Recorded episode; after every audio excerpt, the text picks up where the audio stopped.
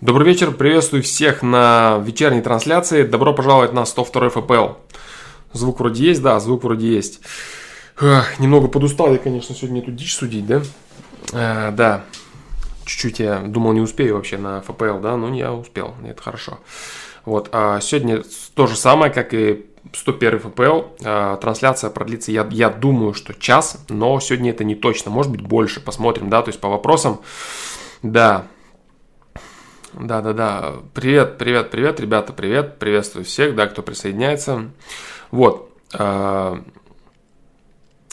может быть, сегодня стрим будет побольше, посмотрим, как там по вопросам, потому что мне очень жаль, бывает, когда много людей задают вопросы, да, на стриме, и какие-то темы развивают, а у меня подпирает время, я не могу продолжать, да, может быть, сегодня посидим подольше, посмотрим, если появятся интересные темы, если появятся интересные обсуждения, вот так вот. Да, ребят, всем добрый вечер, приветствую всех. Спасибо, что присоединились. Так, ну, я не знаю, с чего я начну. Давайте я начну, наверное, с ответов на вопросы в чате, да. Вот. Да. Привет еще раз. Да, привет, ребят, еще раз. Те, кто сегодня смотрел жесть, которая происходила на протяжении 3 часов, я вам соболезную, да. Ну, сегодня вот как-то так, да.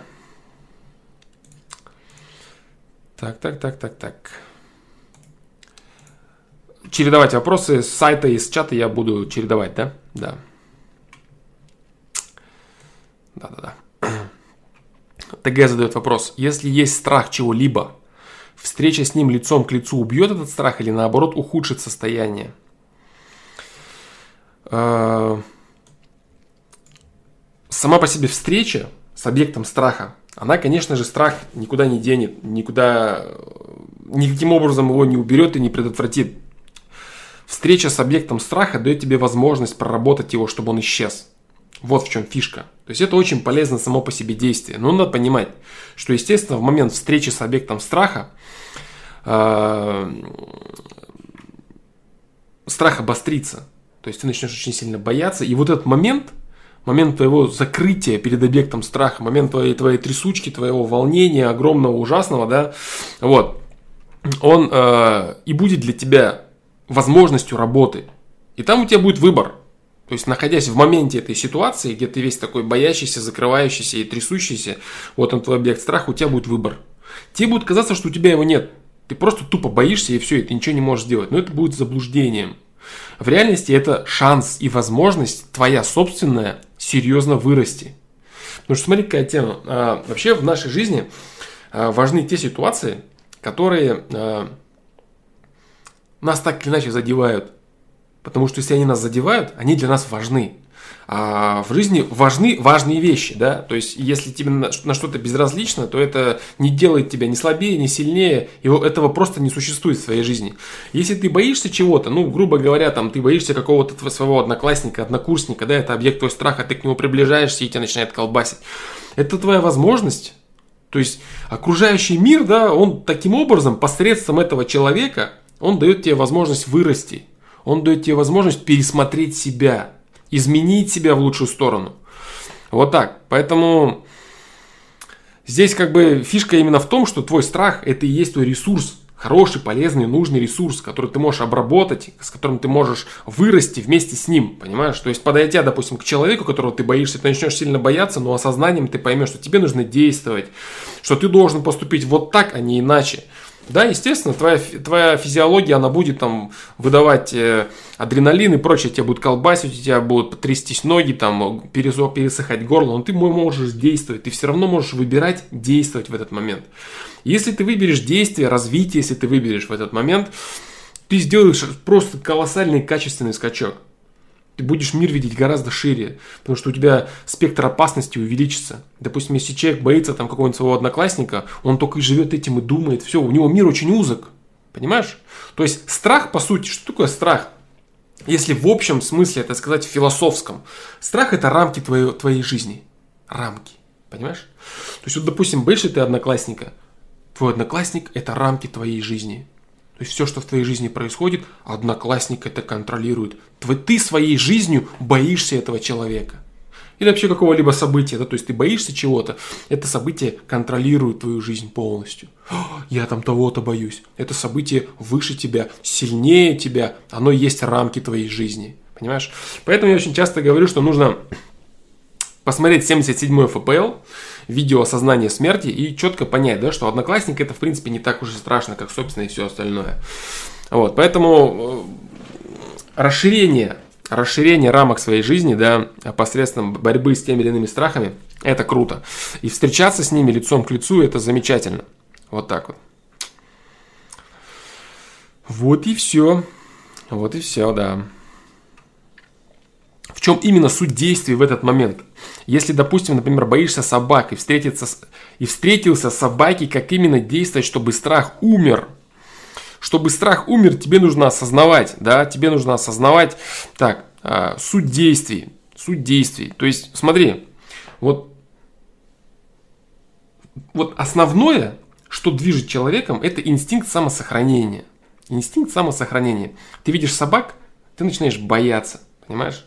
Но ты начинаешь бояться за жизнь, за здоровье и так далее, и так далее. В тебе кипит инстинкт самосохранения, ты ничего не можешь с этим поделать. Задача твоя, то есть, как ты говоришь,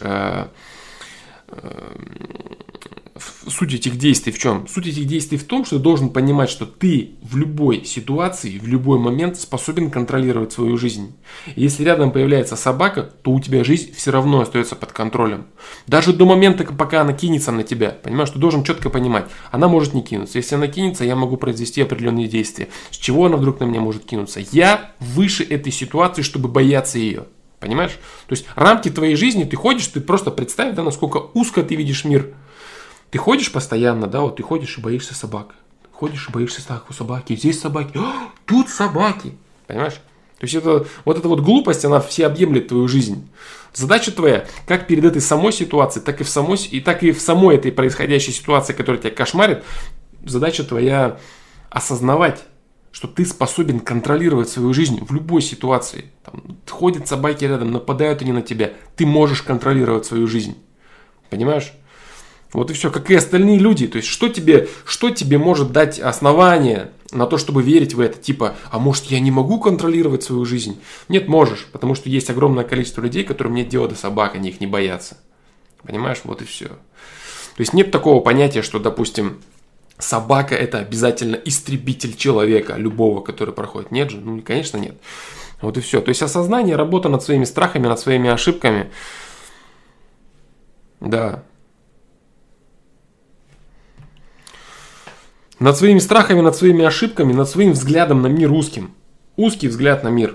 Это печаль, да? И если ты его расширяешь, ты начинаешь понимать, что это не так уж и страшно. Потом ты думаешь, не, наверное, вот это ужас. А потом ты это хорошо разобрал, думаешь, это тоже не так уж и страшно. Вот это не так уж и страшно. И потом все, что у тебя остается, это когда ты себя начинаешь все больше и больше изучать, это там страх какой-то недоизученности себя, страх непонимания каких-то вещей. Но это страхом уже назвать сложно, это не тот страх, который инстинктивный, да, непосредственно по поводу там инстинктов самосохранения, там инстинкта там размножения, что-то не нравится, там стеснения и прочее. Вот, а это именно такое осознанные глубинные переживания твои определенно наступают уже, понимаешь? Вот так вот.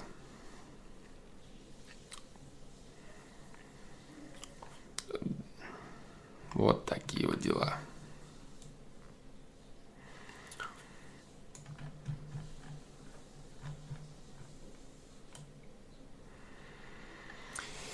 Так. Что еще вам сказать?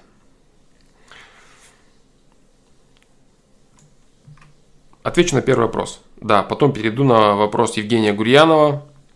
Да, и Талера Дёрдена. Сейчас отвечу на первый вопрос с сайта. Да. А вопрос задает Николай, 22 года.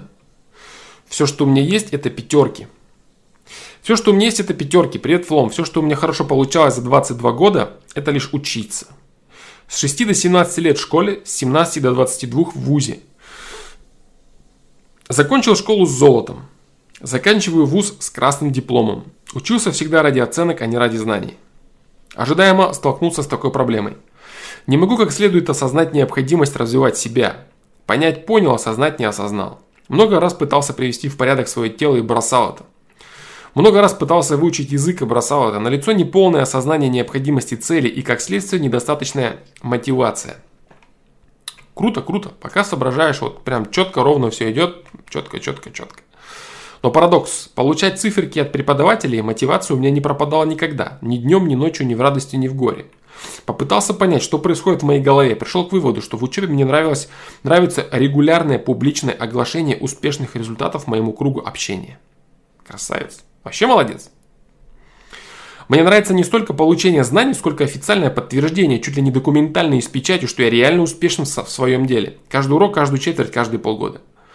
Из-за того, что я не нашел этого же в работе, наедине с самим собой, я просто-напросто простаиваю. Пожалуйста, дай инструмент, чтобы я устранил свой баг и обрел хоть что-то большее, чем цифры в аттестате. Что-то большее, чем цифры в аттестате, в жизни человека, который жаждет признания публичного, есть еще цифры на банковском счете. Это очень такая, знаешь, тема тоже неплохо мотивирующая. И если ты что-то хорошо делая, получаешь циферки от учителей, то те же самые циферки ты будешь получать от заказчиков, клиентов или работодателей, если ты будешь это делать очень хорошо. И получать одобрение от окружающих ты будешь соответственно своему возрасту такое же массовое и такое же мощное, как ты получал, вот, закончив, допустим, школу на золотую медаль. То есть реально, когда в школе перед твоими друзьями, перед твоими сверстниками все говорили, вот... Значит, Николай, он молодец, да, он сделал все лучшим образом, ему пятерочка снова, как всегда, ему пятерочка, поаплодируем Николаю, Николай радуется, все радуются. Вот, здесь будет то же самое. Николай зарубает лавандос, за Николая все радуются. Те, кто имеет отношение к Николаю, и они будут понимать, что да, Николай красавчик, и они будут это публично озвучивать. Когда ты будешь покупать себе жилье, когда ты будешь покупать дорогие вещи, хорошие, качественные, которые тебе нравятся, когда ты будешь одевать свою женщину, когда ты будешь одевать своих детей, кормить их и так далее, и так далее. То есть все это у тебя будет происходить, и все будут говорить, Николай молодец. То есть приобрести, это я говорю, да, то есть только в рамках похвальбы от других людей, что касается мотивации и циферок. Вот. То есть твоя самореализация в данный момент заключается в том, чтобы тебя хвалили окружающие. Ну, в принципе, это нормальная самореализация молодого парня, как бы, который пытается там что-то нащупать в этой жизни. Так вот, ты пойми, что работа – это и есть та самая, прям самая аналогичная учебе движуха. Только вместо циферок, на которые ты не можешь себе ничего купить, ты имеешь циферки, которые можно обменять на все, что угодно. То есть пятерки, которые ты получал в школе, ты можешь обменять только на спасибо, на молодец, и на хлеб ты их не намажешь. Вот. А пятерки, которые ты будешь получать от работы, от своей, ее подтвердят, их будут подтверждать, их будут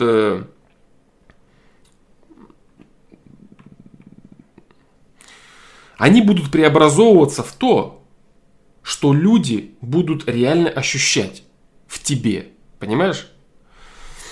Вот так вот.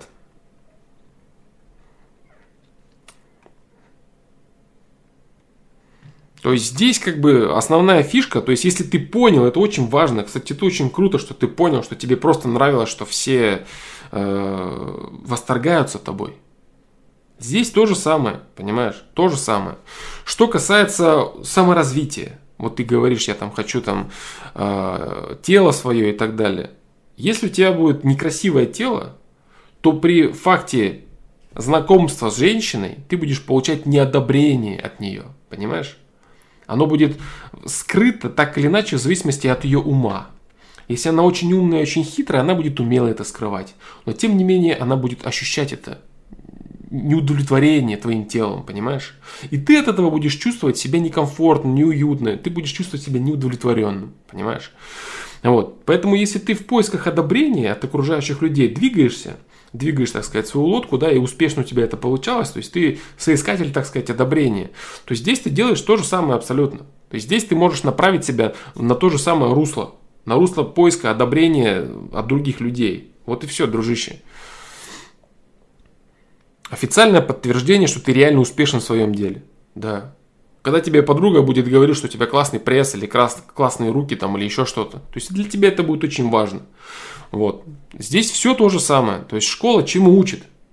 Школа учит, если именно брать непосредственный процесс обучения. Я всегда говорю, да, что школа в первую очередь это школа жизни, непосредственного взаимодействия с другими людьми. Чтобы ты понимал, чего стоит дружба в определенном формате, чего стоит соперничество, что такое взаимодействие с противоположным полом, что такое конкуренция, что такое, когда какой-то человек там сильнее, умнее, качественнее тебя, другой человек вот так, как ты реагируешь на вот этого, а как на того. То есть это школа жизни.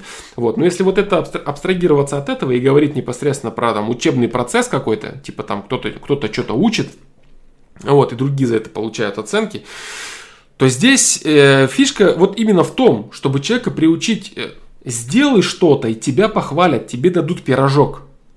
В школе тебе дают пирожок в качестве оценок, которые ты на кэш не выменишь. На работе тебе дают пирожок, который является кэшем. С точки зрения саморазвития тебе дают пирожок, который дает тебе возможность обменять на определенные привилегии во взаимодействии с людьми. Типа девушки на тебя больше обращают внимание, людям, парням, допустим, если ты интересный, развитый человек, качественный, им интересно с тобой общаться. То есть ты получаешь те же самые плюшки, те же самые пятерки, только они выражены различными аспектами. Но это в любом случае то же самое одобрение людей, то же самое одобрение, которое ты получал за пятерки. Вот, собственно, и все. То есть ты пойми, что все в этой жизни есть взаимодействие с людьми. Все в этой жизни есть взаимодействие с людьми. Вот все, что люди делают. Занимаются ли они наукой, занимаются ли они творчеством. Они хотят показать это людям, донести себя так или иначе, открыть, показать себя миру окружающему. Вот он я, заявить о себе. Вот. Так вот, при получении одобрения на оценки ты точно так же будешь получать одобрение на любые свои действия, если тебе это интересно, если для тебя это мотивация. Пусть на данном этапе развития для тебя это будет мотивация. Замечательно. Толкает тебя это вперед, отлично. То есть осознание цели в необходимости получения признания от окружающих. Признание, вот оно, признание. Пятерки, бах. Но, знаешь, в чем у тебя проблема? То есть в чем ты в принципе это понимаешь, но в чем у тебя, знаешь, основной ступор? Основной ступор у тебя в том, почему, это вроде так просто, да, я там накачаюсь, все будут мне кивать, это круто, меня все одобрят, да, замечательно, но почему-то ничего дальше этого не происходит. Ступор у тебя происходит в том моменте, где ты не видишь окончания выполнения своей задачи. И ты не знаешь, когда именно тебя похвалят. Вот в школе ты точно знаешь, ты вот это отсюда до сюда зазубрил, завтра сдал, и завтра тебе поставили пятерку. А сколько именно? И где именно, и как именно нужно заниматься, допустим, своим телом, ты не знаешь. В школе тебе дали задание. Коля, сделай вот это. Yes, sir, Коля побежал делать. Со своим телом что делать? Это первая твоя проблема. Ты не знаешь, что делать. Понимаешь, я такой, так, а за что взяться, А где же задание школьное? А задания школьного-то нет. И второе. Это момент самой оценки. То есть, когда она появится в твоей жизни? Когда кто-то скажет тебе, Коля, молодец, сколько надо заниматься? Год, месяц, два, 10 лет, сколько? То есть у тебя нет вот этих вот пространственных рамок понимания, стратегического мышления касаемо своей жизни. Понимаешь? То есть ты видишь очень узко свою специализацию по жизни. То есть ты ищешь, сидишь и ждешь, пока тебе подкинут задание, которое ты быстренько выполнишь, и тебе кинут кусок. В саморазвитии все немного не так. Оно поэтому и называется саморазвитие. Понимаешь? Тебе никто не дает задание. У тебя его никто не проверяет. И оценивают у тебя его постольку, поскольку когда-нибудь потом. Но оценивают в любом случае, естественно. Потому что любое саморазвитие человека, оно так или иначе получает признание. От каких-то там близких людей или еще чего-то, да. Вот, или каких-то он там больших заслуг добивается или еще чего-то. Вот. То есть у тебя вот эта проблема основная. То есть ты вроде понимаешь, да, меня и тут похвалят, и бабок я заработаю, но у тебя вот задроты учебы, прям кто конкретно вот учится, прям вот надо ему вот оценки, они просто привыкают. Это очень хорошие исполнители. Очень хорошие исполнители, которым даешь работу, они ее на отлично выполняют. Даешь работу, выполняют на отлично. Не даешь работу, они сидят и ничего не знают. Потому что для того, чтобы вот так вот окончить школу, допустим, на золотую медаль, ну, особо творческих усилий, там, какого-то нестандартного мышления от тебя не требовалось. Понимаешь, поиска чего-то. Тебе дали, вот, сделай вот так. Сделал 5.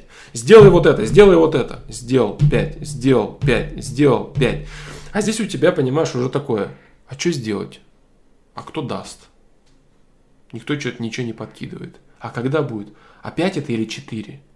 А это точно 5. А может быть, я не до конца сделал. То есть вот, у тебя там были четкие рамки, четкие рамки, а здесь ты вышел во взрослую жизнь и в саморазвитие, понимаешь? То есть ты вышел в саморазвитие, и это очень важный момент, когда ты сам должен за себя принимать решения.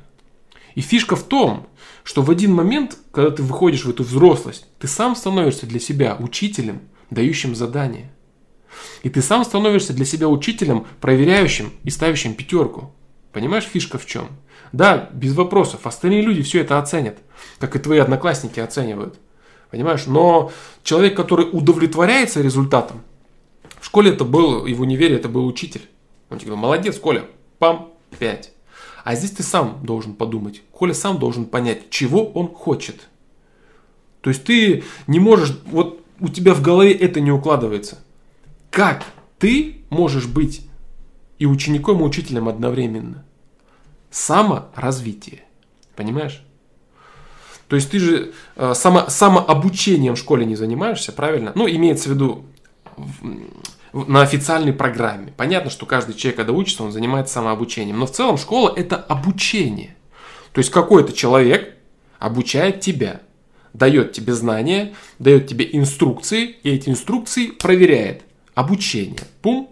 А самообучение – это ты сам даешь себе инструкции, сам нагребаешь себе задачи, сам решаешь их, и сам решаешь, правильно ли ты их решил, сам ставишь себе оценку. А уже остальные люди, как твои одноклассники, говорят, ну, молодец он или не молодец. Понимаешь, фишка в чем? То есть ты не можешь пока этого понять. Почему ты не можешь схватиться? Ты готов схватиться только за то, чтобы что-то конкретно взять и выполнить. Ты ждешь задания, а задание не наступает. Вот в чем твоя проблема. Вот он, ключ, понимаешь? Ключ. А сознание, с одной стороны, у тебя есть. Похвалят. Да, ну круто. Хочу, чтобы хвалили. Да где задание? А задания нету. Задание самому надо родить. Понимаешь? Здесь ты не найдешь легкого решения. Здесь ты найдешь какой-то там пилюли легкой. Типа там, так, мне нужно инсталлировать вот эту программу. Так, вот это прочитать, вот эту книгу. И я стал... всезнающий, всемогущий, способный давать сам себе задачи, ставить сам себе. Этого не произойдет. Нет, не произойдет. То есть здесь ты должен полностью пересмотреть свое отношение к своему делу. Вот так вот. То есть ты должен полностью осознать, что этап, когда тебе подкидывали постоянно задания, даже, смотри, с точки зрения вот, возраста, то есть родители там говорят ребенку, иди на секцию, иди туда-то, иди делай вот это, убери, сделай вот это, нужно вот так, надо так. И в школе тебе говорят, учи вот это, учи вот. А здесь ты сам становишься взрослым, входишь во взрослость и начинаешь сам говорить себе, что тебе нужно делать. И люди, которые не могут пройти через этот период, они серьезно теряют себя в жизни. Они, во-первых, теряют себя сильно в карьере. Это люди, у которых нет широкого стратегического взгляда на свою жизнь. Люди, которые не могут без указки, без прямой, непосредственной и конкретной одной указки, там, встать, сесть, делать, сходить, пошел, пришел. Они, ну так скажем, остаются не в самых выгодных условиях. Да, такие люди. То есть задача человека, который повзрослел, вырос, входит во взрослость в том, чтобы принять ответственность на себя за все, что происходит. За все, что ты решил взять. Ты решил взять задания свои собственные. За то, как ты это выполнил, за то, как ты сам себя оценил. И это очень серьезно. И нет родителя, который скажет тебе, ну, имеется в виду, он есть, конечно, но не в такой мере, как когда ты ребенок, там, иди на ту секцию, иди вот это, иди то. Свобода. которой нужно умело распоряжаться. И вот эта проблема в том, что люди, которые вроде как жаждут постоянно свободы, они в этой свободе теряются, конкретно теряются. Они хотят, чтобы их никто не контролировал, никто не я сам. А когда наступает я сам, я говорю, ну на, делай. А что делать-то? И все, и ты приплыл, понимаешь? То есть вот она проблема. Проблема серьезная. Проблема способность умело распорядиться свободой в момент вхождения во взрослость. Понимаешь? Стать самому себе, наставником, учителем, экзаменатором. Вот это очень интересный момент. Вот. Хотя бы для начала это нужно осознать, чтобы не ждать. То есть ты пока в поисках задания, понимаешь? А где же задание? Где же оно? Где? А его нет. Его нету. И все, его не будет. Ты что хочешь, то и делаешь. И сам считаешь, что правильно, а что неправильно. А вот окружающие уже оценят, да. Если на твоем счету будут деньги, если у тебя будет красивое тело, они скажут, да, молодец, блин, Коля красавчик, те же самые твои одноклассники. Чтобы так произошло, ты должен дать сам себе задание, сам себя дисциплинировать. То есть, когда говорят там, послезавтра нужно сделать вот это. А ты сам должен знать, когда тебе нужно сделать, в каком объеме и до какой степени это достаточно. То есть, где пятерка, где она, что я должен, как это все должно выглядеть. Это и есть творчество. Творчество – саморазвитие. Когда ты полностью свободен и сам себе диктуешь и правила, и условия, и экзаменационные шкалы, баллы, все вот это ты сам делаешь, сам себя развиваешь. Это и есть саморазвитие. Вот в чем фишка, да? То есть обретение свободы и умелое ее использование.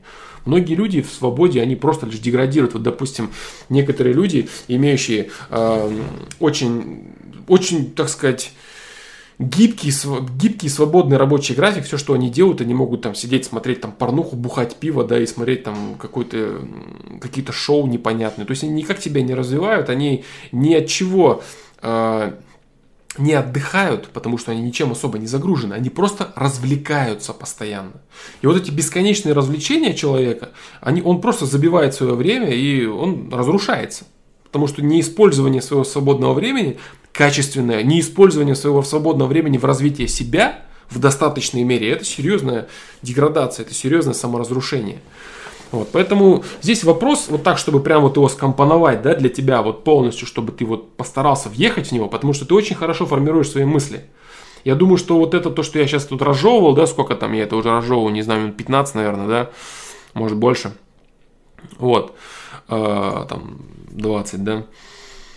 Я думаю, ты въедешь. Вот смотри, если полностью скомпоновать, эта фишка вот именно в этом. Самостоятельное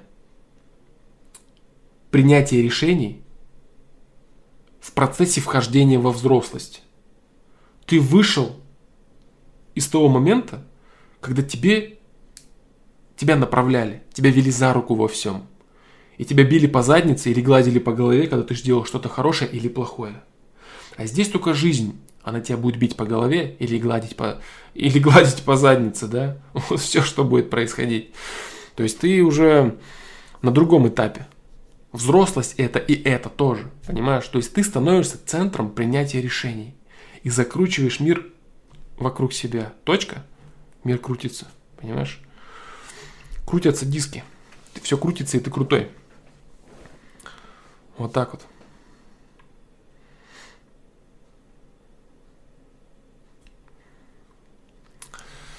Вот так вот, дружище. То есть вхождение во взрослость и обретение свободы действий. Когда ты сам становишься учителем, экзаменатором и учеником. Это серьезный вопрос. Очень серьезный. И ребенка, которого вот приучали, дрессировали. Это как собака, знаешь, надрессированная собака, которую приучали там сидеть, лежать, бежать, стоять, спать, умирать, да? И за это кормят ее. И она сидит и ждет. Когда же ее покормят? Сидеть, когда скажут. Он знает, как сидеть. Хочет сидеть. Но что-то никто не говорит. Она ходит и тупит. Сидеть. И она сразу садится и ждет. И она выполнила. А вот жратва, пятерочка, отлично. А выпусти эту собаку, ну что будет с ней? Она сидит и тупит. Так вот ты сейчас сидишь и тупишь, понимаешь? Все, прошел этап. Тебя не ведут за руку. Тебе не говорят сидеть. Пойми, что ты сам стал центром. Тебе надо приносить свое новое, самостоятельность, взрослость, свобода, распоряжение свободой. А по поводу признания от окружающих людей, то же самое ты будешь получать. То же самое. Все то же самое. Цифры, значит, на банковском счете, внешность, знания любые, твои навыки, языки и прочее, прочее. Все то же самое признание ты будешь получать от людей, что ты получаешь от оценок. Но ты понимаешь, вот что, там, признание, да, по поводу признаний. Люди хотят признавать только сами себя по большей степени, понимаешь? Им интересно, чтобы о них кто-то услышал. Даже когда ты получал там свой красный диплом, красные там медали свои, вот, я надеюсь, ты не веришь в то, что все там одноклассники твои были рады за тебя или еще что-то. Кто-то завидовал, кому-то было плевать, кто-то злорадствовал за что-то, понимаешь? Единицы, если радовались за тебя хоть какие-то люди, значит, тебе очень сильно повезло, значит, вокруг тебя есть действительно близкие люди, близкие тебе люди. Вот, поэтому, да, признание это как бы замечательно, но я тебе говорю, со временем, следующий твой этап, третий твой этап, да, вот это сейчас второй со взрослостью, который ты должен найти. А третий этап, это когда еще и признавателем своих результатов ты будешь сам. Тебе будет важнее, когда ты скажешь, так, вот это я сделал, вот это я сделал, вот так, вот это я сделал, вот так, хорошо это или плохо, молодец или нет, нормально, понимаешь? То есть потом ты еще и оценщиком сторонним тоже станешь сам. Но это потом, да, это приходи через 15 лет. Вот так вот. Поэтому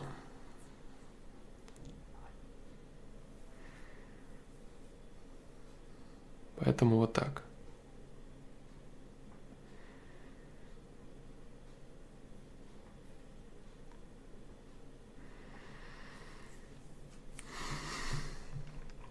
Хороший вопрос, знаешь, хороший вопрос. Такой глубокий, да, вот он. Он реально глубокий. Надо подумать, что еще можно добавить сюда. Да, прям реально вопрос взросления личности, да? Вопрос взросления личности, которая вот переходит от этой собачьей дрессировки. Вот знаешь, еще я могу сказать очень такую, знаешь, очень опасную вещь, я могу сказать. Которую, если понять неправильно, можно, блин, не знаю, целую корявую идеологию выстроить на этом. Но я все-таки скажу ее. Мне очень жаль будет, если кто-то поймет меня неправильно, из тех, кто хорошо учится. Вот, но это надо знать.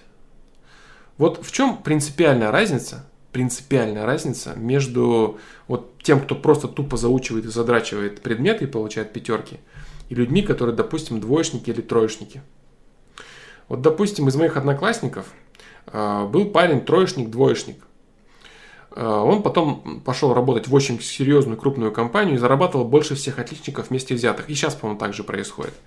Я думаю, что вам не секрет, да, это будет не диковина, если рассказать, что там куча там всяких успешных бизнесменов, там бросали школы, троечники и так далее, и так далее. То есть люди, которые не особо хорошо учились-то, в общем-то. Есть люди такие, их очень много.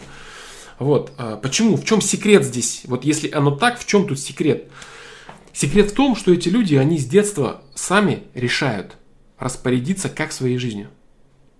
Вот он решает, допустим, я забью на учебу. Ты получишь плохо, ты получишь 2, да и хер с ним. Ты получишь 3, да и хер с ним. А я пойду вот это поделаю. Я не говорю, что это очень хорошо. Потому что я пойду вот это поделаю, это может быть полная херня. И человек может пойти поделать что-то очень вредное для себя. Но вот этот вот ключик, маленький такой ключик осознания. Когда человек сам для себя решает. Нет, я хочу сделать вот так. Вот это и есть поворотный момент человека, который потом становится успешным. Понимаешь? Он не ждет, как ты. Скажи ты мне сидеть. Ему это говорили в школе. На это он говорил, пошли нахер со своим сидеть. Я знаю, что мне делать. Именно поэтому такой человек потом шел и делал то, что ему надо. Он со школы, вот в момент, когда он отказывался, так сказать, от вот этого послушания, да, прямого и непосредственного, он уже тогда решал, что для него правильно, как ему хочется и что он будет делать. Он уже сам себя экзаменовал. В этом плане он уже тогда вырос. Поэтому любой двоечник или троечник, я сейчас не хочу говорить, что это замечательно, потому что есть проблемы серьезные, связанные с некачественным обучением. Я не хочу сказать, что есть люди, которые, допустим, которым легко дается учеба, и они очень хорошо учатся и успевают все сделать в жизни. Помимо этого, есть и такие люди, они очень хорошо учатся, все успевают сделать, все у них круто и замечательно. Есть и такое. Я сейчас говорю только об узкой проблеме, вот, которая связана вот с такими людьми, как ты, которые тупо ждут команды сидеть и хотят за нее получить сахар. Или что там они хотят получить. Понимаешь? Вот. И в чем разница?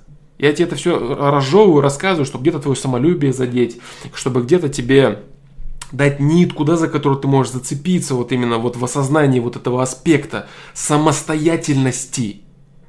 И вот с точки зрения самостоятельности, любой троечник и двоечник, он гораздо более взрослый, он гораздо более качественный человек, чем любой задрот. Вот именно задрот. Я не говорю людям, которым там интересно, это вот как ты же говоришь, не для знаний ты учился. Вот было бы тебе интересно, нет вопросов. Но ты учился именно вот 5, 5, 5, 5, 5, 5, все. Для знаний без вопросов. Именно вот эти дрессированные задроты, которые задрачиваются для оценок. Я только про них говорю. Вот эти люди, они гораздо менее качественно развиты как личности, чем любой троечник и двоечник, который говорит: нет, я не хочу это делать, мне это не нужно, а ты получишь 2, мне похер, я не хочу. И такой человек после этого идет, допустим, и сам уже ответственен за свою жизнь, он не ждет команды, сидеть, понимаешь, вот в чем речь. То есть в этом аспекте. Они могут, да, они могут заниматься любой деградацией, они могут бухать, они могут пойти там какие-то наркотики себе бахать, и они вообще могут свою жизнь полностью загубить, потому что в детстве нет мозгов еще прям свободно и полностью распоряжаться своей жизнью. Но единицы, которым удается не загубить свою молодость, вот, допустим, какой-нибудь двоечник говорит: нет, я не хочу учиться, я пошел там клей нюхать, или я пошел спайс курить. Ну, он приехал, понимаешь? А если он говорит: нет, я не хочу учиться, я пошел, допустим, в баскетбол играть, или я пошел рисовать, или дизайном заниматься, я сижу дома, программирую, нет, мне это не интересно. Вот такие люди приходят к успеху. То есть, если тебе повезло, если ты молодец, или если ты шаришь, и ты свою свободу не направил на то, чтобы деградировать.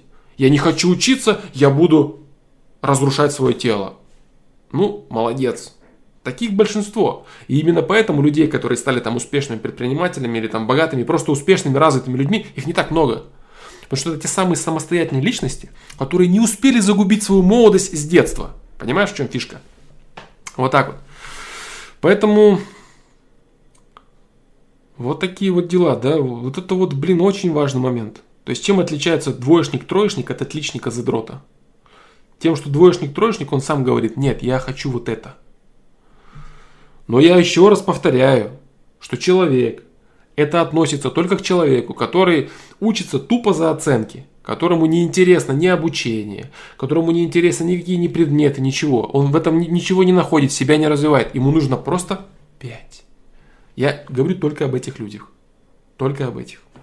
И просто об одном единственном ключе и аспекте, что человек может выбрать даже в детстве: я не хочу то, а буду делать вот это. Я так считаю, я хочу, и я беру на себя ответственность за это. Пойду ли я бухать на улицу? Да. Я разрушу себя? Да. Сломаю свою жизнь? Да. Но я беру на себя ответственность. В чем проблема таких решений? В том, что все-таки, допустим, в 14 лет брать на себя полностью бразды правления своей жизнью — это опасно. Потому что если ты вдруг олень, а в большинстве случаев человек в таком возрасте олень, он заведет себя в русло саморазрушения. Именно поэтому и нужно человека вести за ручку. И говорить ему, что здесь надо вот это, тут вот это. А потом, когда ручку отпускают, и он должен сам пойти побежать там в 20-ку, допустим, у него возникают вот такие вопросы. А где же команда? Где команда? Команды нет. Вот так. То есть вот эту тонкую грань, если вот я ни в коем случае не говорю хорошо про двоечников, троечников или плохо про отличников. Нет. Если вот люди, которые меня услышали, да, вот они поймут, о чем я тут сказал, Почему некоторые вот предприниматели там плохо учили? Они знали, что они хотят. И им повезло в детстве, что они себя не разрушили. Хотя могли. Потому что взять на себя ответственность за всю свою жизнь и начать плыть с детства, это очень опасно. Гораздо эффективнее вот в твоем возрасте, Коля.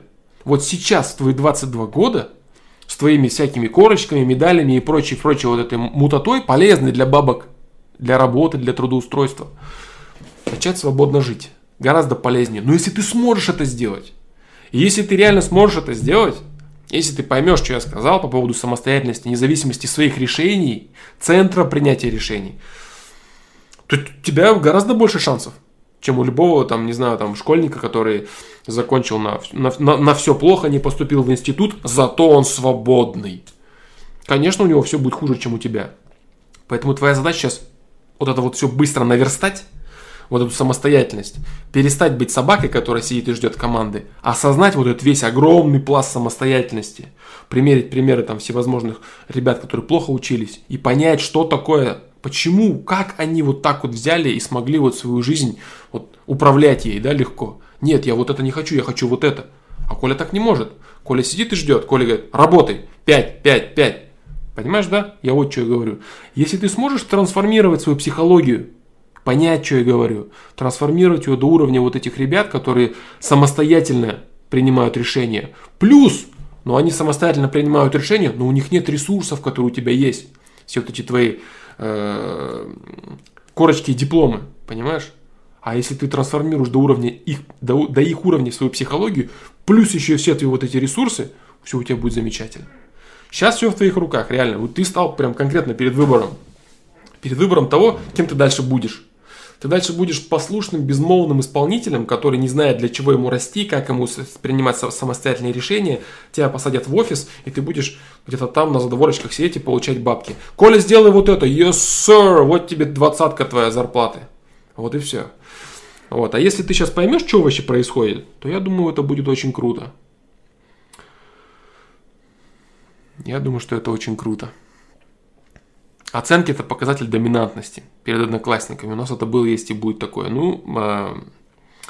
Нет, это не так.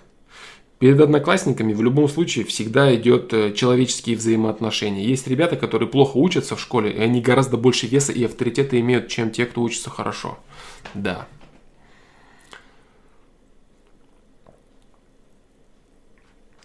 То есть здесь надо... Вот, да, то есть, блин, вот так вот вопрос в это вылился, прям реально очень круто. Блин, круто, что я сегодня вот постримил этот батл, в этом говне искупнулся, как-то я встряхнул свою голову, да, немного. Мне это было надо сделать. И вот что получилось, да, то есть как-то с другого ракурса как-то удалось посмотреть на все. А знаете почему? Потому что я внимательно развил у себя в голове тему с последнего вопроса. По поводу развития.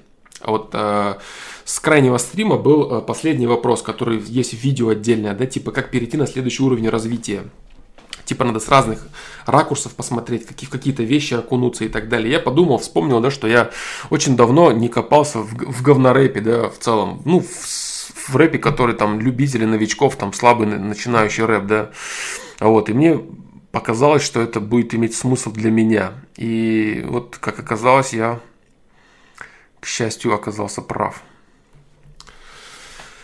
Вот так вот. Поэтому осознавал я долго, сам полностью, да, с последнего стрима ответ по поводу расширения глубины своей личности, да, типа расширения глубины своей личности, да, расширение воронки и углубление своей личности. Да, хорошая тема, блин, сложная, правда, капец. Но хорошая, нужная. Я подумал, что why not, да, почему бы нет? Почему бы нет? Почему бы так не попробовать и не сделать? Да, просто пожестить, просто вот сделать вот такую вот жесть, сделать то, что хочется. Вот так вот, невзирая ни на что. Просто по приколу. И это получилось, да, получилось. Мне понравилось. Конечно, было бы круто, чуть-чуть, блин, повыше качеством. Вот треки были бы чуть-чуть повыше качеством. Было бы круче. Ну и так интересно. Может быть и наоборот хорошо, что они настолько... Некоторые настолько трэшовые, да? Это хорошо. Но все равно спасибо, да, спасибо организатору, ребятам спасибо, что позвали, посудило. Интересно мне. Вот такие вот дела.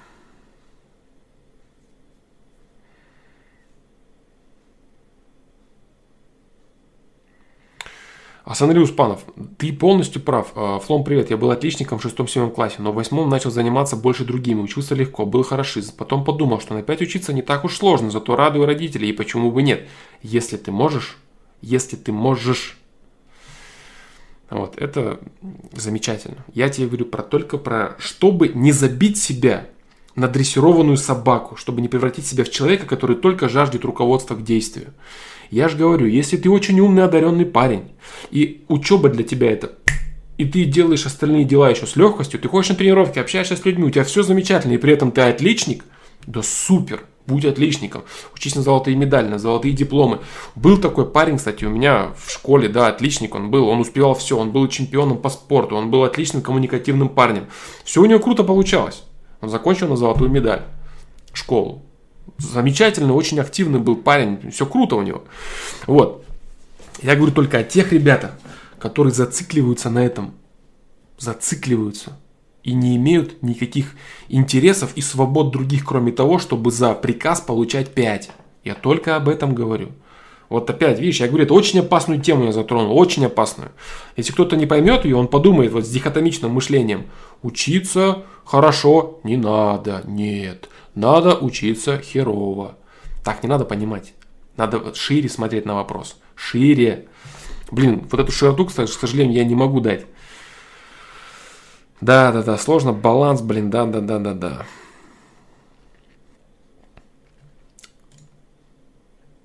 Я окончил 9 класс с красным аттестатом. Теперь иду в 10 и думаю, стоит ли продолжать учиться на 5. Или перестану, учителя будут спрашивать, почему так будут говорить, ты ленивый стал и так далее. Учись, дружище, блин, учись. Это будет задевать мое самолюбие, но отнимать время с 10-11 классе будет довольно много. Нет, не совсем все круто. Учись. Но не забывай, что придет время, и ты должен будешь отправиться в самостоятельное плавание. И ты будешь делать то, что я сейчас говорил. Понимаешь? Начинай это сейчас. Если ты настолько развитая личность, что ты можешь привносить одновременно все, отлично. Учись хорошо, занимайся саморазвитием, выбирай свой путь, погружайся в какие-то предметы, которые тебе интересны, какие-то отрабатывай для галочек. Ширина есть, у тебя есть охват? Замечательно. Если ты сейчас не понимаешь, о чем я говорю, вообще не понимаешь, то ты просто хорошо учись максимально, насколько можешь. А потом вернись к этому вопросу, если тебе будет нужно, допустим, через 3 или 4 года. Вот и все. Это очень опасно, блин. Очень опасно, вот если взять и понять, типа, там, ой, двоечники, они красавчики. Да не красавчики они. Очень маленький нюанс, который отличает их, есть. Очень маленький. Они готовы рисковать и брать на себя ответственность за свою жизнь. Выбирать, что я хочу, что я буду делать, что не буду делать. Понимаешь? Если тебе нравится учиться, если тебе интересны предметы, если ты хочешь постигать это все, учись замечательно, получай докторские степени, получай красный диплом и золотые медали. Нет вопросов. Главное здесь в том, чтобы ты сам самостоятельно распоряжался своей жизнью и делал то, что тебе нравится. Может быть, тебе нравится учиться лучше всех. Ты хочешь этого, тебе это интересно, предметы, тебя какие-то волнуют, какие-то открытия, еще чего-то. Вот, понимаешь? Если не нравится, но ты успеваешь помимо этого все сделать, у тебя жизнь полноценная развита. Учись отлично, все в порядке.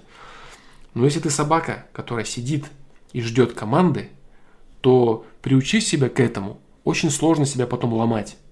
Ты будешь дальше сидеть и выискивать хозяина, который скажет тебе сидеть, лежать и кинет тебе сахар. А что самому делать, у тебя не будет хватать. Я только об этом говорю, понимаешь? Только об этом. Вот так вот.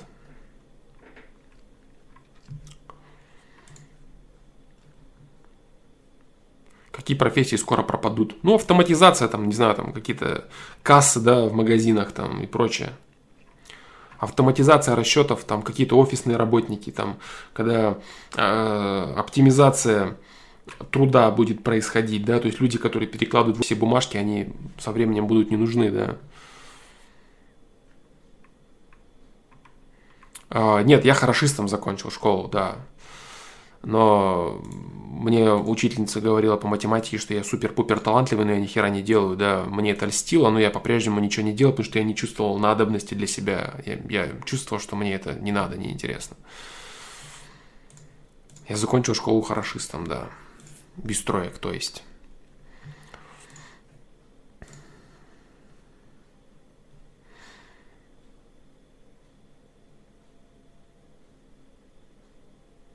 Да, Саналий, ты все правильно понял. Все правильно ты понял.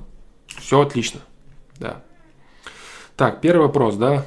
Первый вопрос ответил я. Так, ну давай дальше.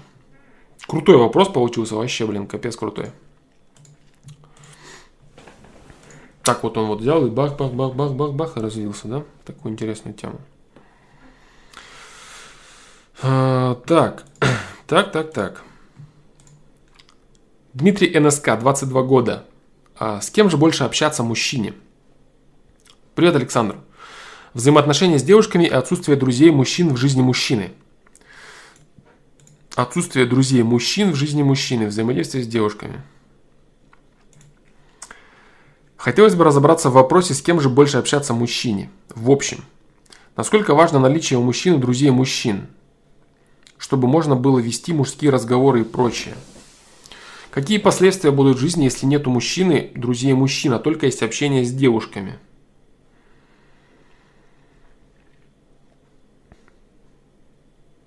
Насколько важно наличие у мужчин друзей мужчин? Мужские разговоры. Да, блин, вот как ты далек, да, от понимания вот этого.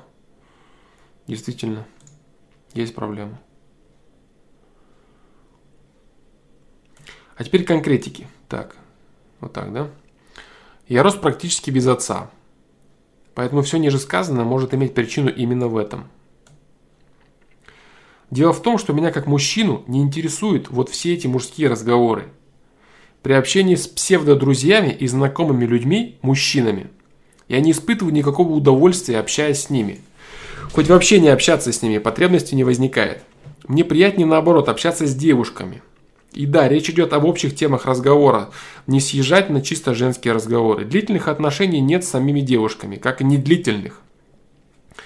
Общаюсь с девушками только уровне общения в ситуациях жизненных. То есть по факту тесных отношений в жизни не было. Я уже примерно понял, что происходит, да. Может быть, здесь еще растут корни этой проблемы, отпишу ниже.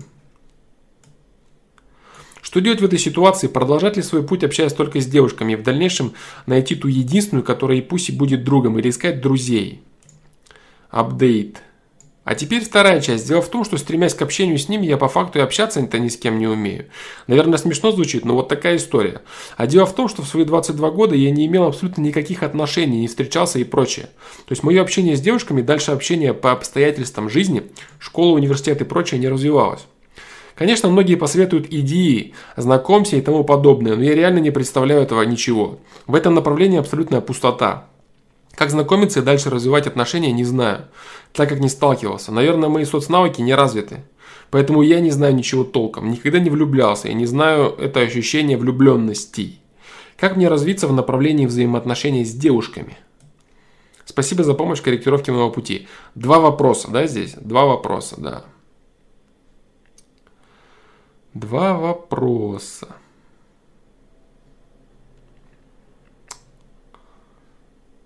Короче, смотри, дружище, Дмитрий НСК.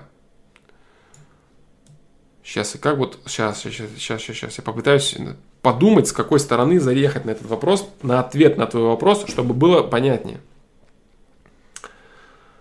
Наверное, буду прямо, да, прямо, вот тупо прямо, да, говорить. Смотри. В чем принципиальная разница между общением мужчины с мужчинами и мужчины с женщинами? Если говорить непосредственно как об общении, то есть вот как ты общаешься, ни о чем, типа, да, то есть понятно там, я не говорю сейчас про постройку взаимоотношения, там мужчина-женщина, секс, там какие-то намеки, бла-бла, нет. Как погода, как дела. Я сходил, принес вот это, институт общения, трали-вали, али-ули. В чем разница? Вот ключевая разница. В чем? Кстати, я на этот вопрос задам сейчас вам, чату, да. В чем заключается основная разница? Это реально имеет смысл подумать головой, да, над этим.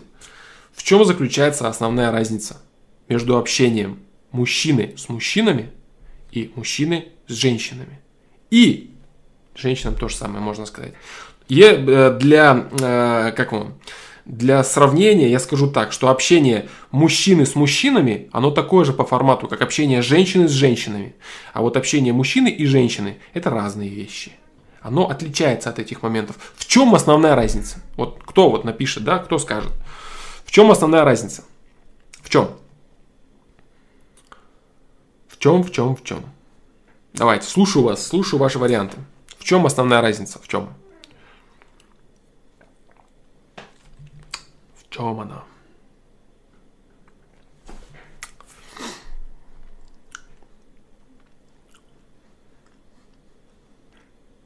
Нет. Мужчина подсознательно флиртовать или типа того. Нет, дело не в этом. Не то, неправильно. Точно, да. Абсолютно правильно, Тайлер.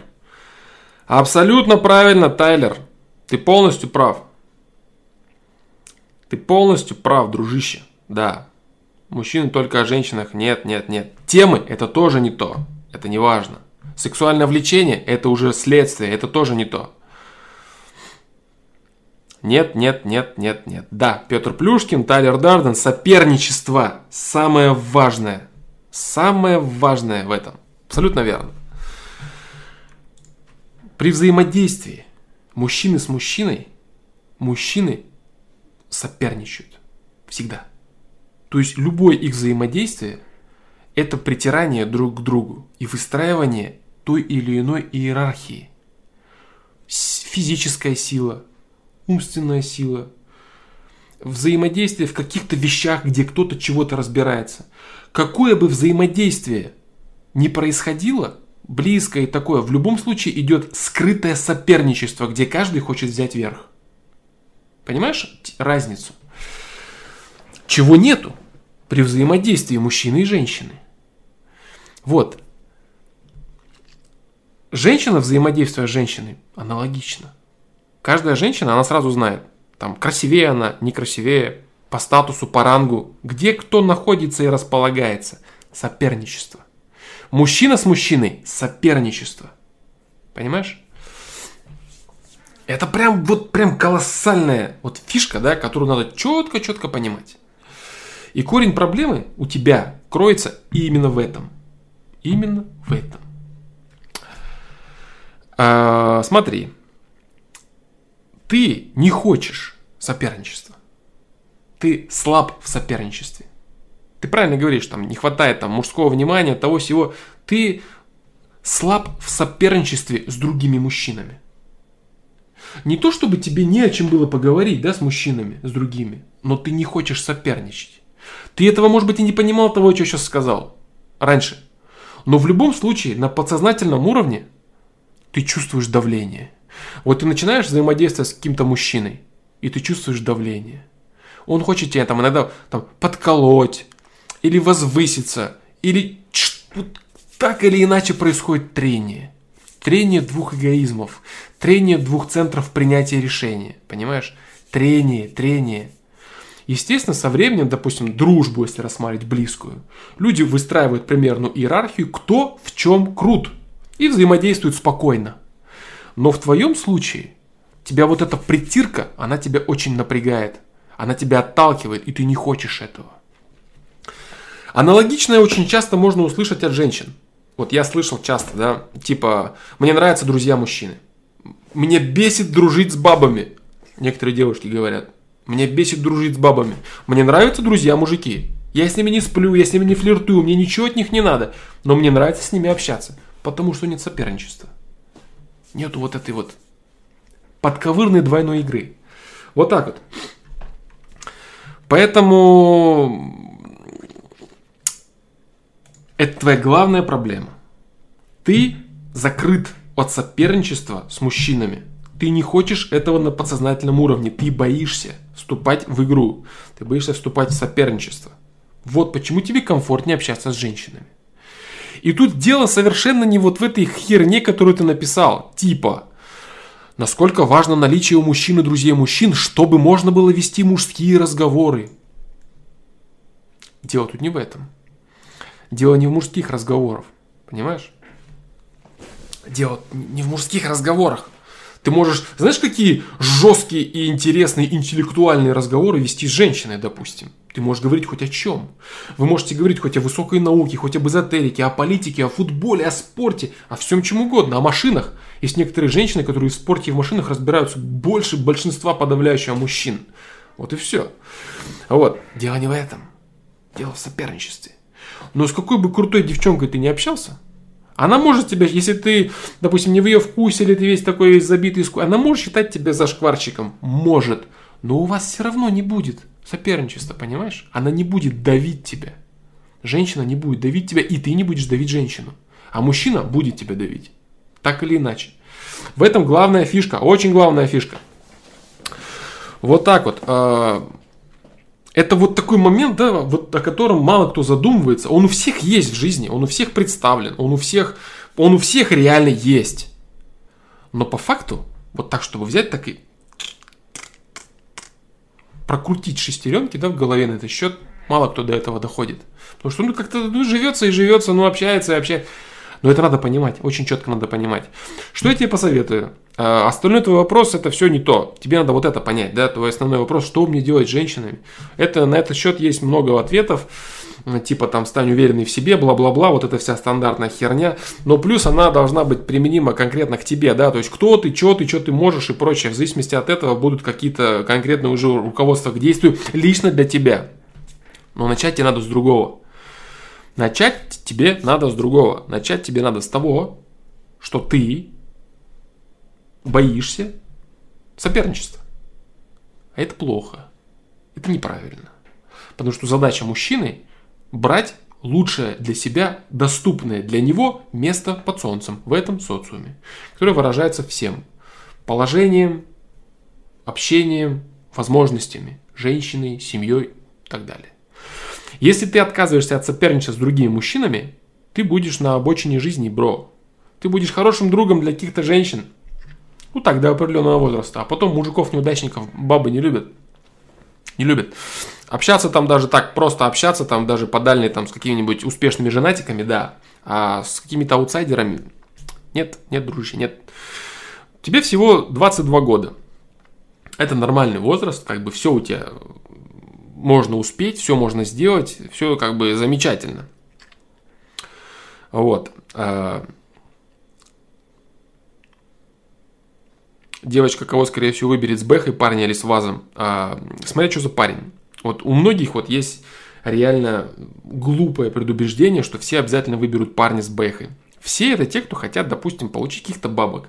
А те, кто хотят провести время, она будет смотреть на парня. Есть очень много крутых пацанов, ездящих там на девятках тонированных, да. Или на приорах там, и прочее. Есть прикольные ребята, у которых обалденные девчонки, им всем круто, и им отлично живется. Они ездят на рыбалку, выезжают на шашлыки, ездят на дачу и отлично живут и чувствуют себя вот так.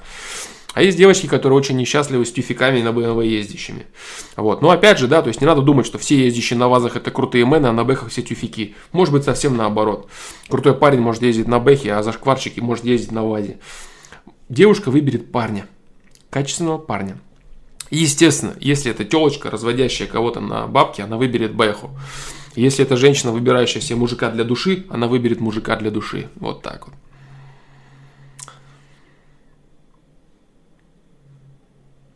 Вот так вот.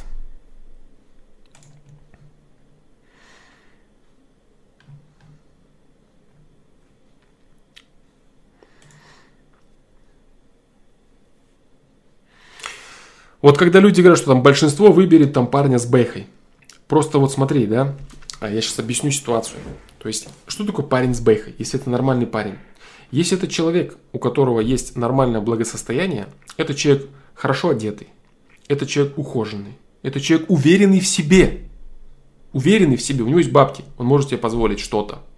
Уверенный. Деньги, ресурс дают уверенность в себе. Понимаешь? И если это такой человек, и деньги ему дали просто ресурс и он развился благодаря ему, конечно, женщина выберет его. Но не просто за голую БМВ, а за то, кем этот человек является. За то, кем он стал благодаря своему ресурсу под названием деньги. Кем этот человек стал, что он из себя представляет. Его уверенность, его возможности. Его возможность порадовать себя, его возможность расширить кругозор, поездить, поехать куда-то, что-то сделать. Это замечательно. Есть люди, которые не могут распоряжаться финансами, не могут распоряжаться деньгами. Они, имея много денег, остаются никому не нужными, скучными зашкварщиками. А если я говорю, ребята, которые ездят там, на девятках, на приорах, спортсмены какие-нибудь или еще какие-то ребята, такие агрессивные лидеры, да, у них все замечательно. И от подруг у них отбоя нет. И так в жизни у них все хорошо. Поэтому я говорю, то есть деньги, они для кого-то, их отсутствие, оно может сильно задавить. То есть человек будет не уверен в себе, закомплексованный, ой, я там это, то. А возьми кого-нибудь турникмена грамотного, посади его на приору. Парни из неблагополучной семьи, допустим, не из очень обеспеченного. Там красавца, уверенного в себе, навороченного, умного. У него все будет хорошо. И самое главное, в будущем этот человек начнет подниматься помаленечку. Вот я о чем говорю, понимаешь? Вот так вот. Вот так вот. То есть личность. Очень часто все говорят, она пошла за бабками. Да нет, за этими бабками может скрываться построена, самореализованная личность. Человек не закомплексован, он не стесняется, он знает себе цену, он самодостаточен, он хорошо выглядит, он опрятный, у него все есть. Это личность. Он умело распорядился ресурсом под названием деньги. Вот и все. А есть ребята, у которых нет денег, которые тоже очень уверены в себе, отлично выглядят и затмевают порой любых богачей. Бывает и такое. То есть не надо так мерить. Деньги – это ресурс. И деньгами можно заполнять какие-то прорехи. Понимаешь? Вот все. Поэтому девушка выберет наиболее состоявшегося мужчину во всех смыслах. Наиболее состоявшегося. А все обычно любят так. Крутой парень, крутой, навороченный, уверенный все парень на бэхе и зашкварчик на вазе. Такой забитый. Она выбирает парня на бэхе, потому что он богаче. Нет, не поэтому. Потому что он интереснее, он более развит и так далее. С ним даже и трахаться интереснее, разговаривать, смеяться и так далее. Он уверен в себе, у него все хорошо. А зашкварчик, он видит, что она выберет его. Вот так вот. А если это уверенный в себе парень, то его отсутствие денег у него не будет сильной помехой. Ну, это так и есть. Вот так вот. Вот так вот.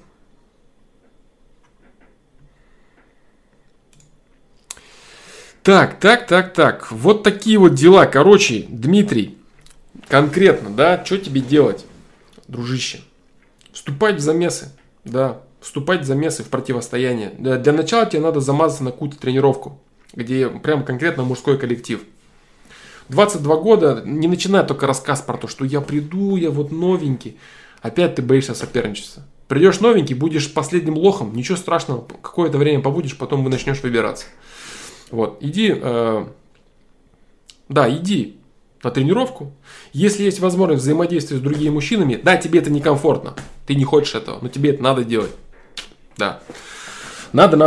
Но не для того, чтобы всякие мужские темы обсуждать. Нет, не для этого. А для того, чтобы являть себя этому социуму. Для того, чтобы развивать и раскрывать себя как мужчину. Для этого ты должен это делать. Вот так вот. Вот такие вот дела. Каждому свое, да, то есть там тренировки тебе помогут, любое другое общение, при котором ты завяжешься с человеком и вот будешь пробовать и притираться, там тренироваться, да, на кошках, поэтому как-то так.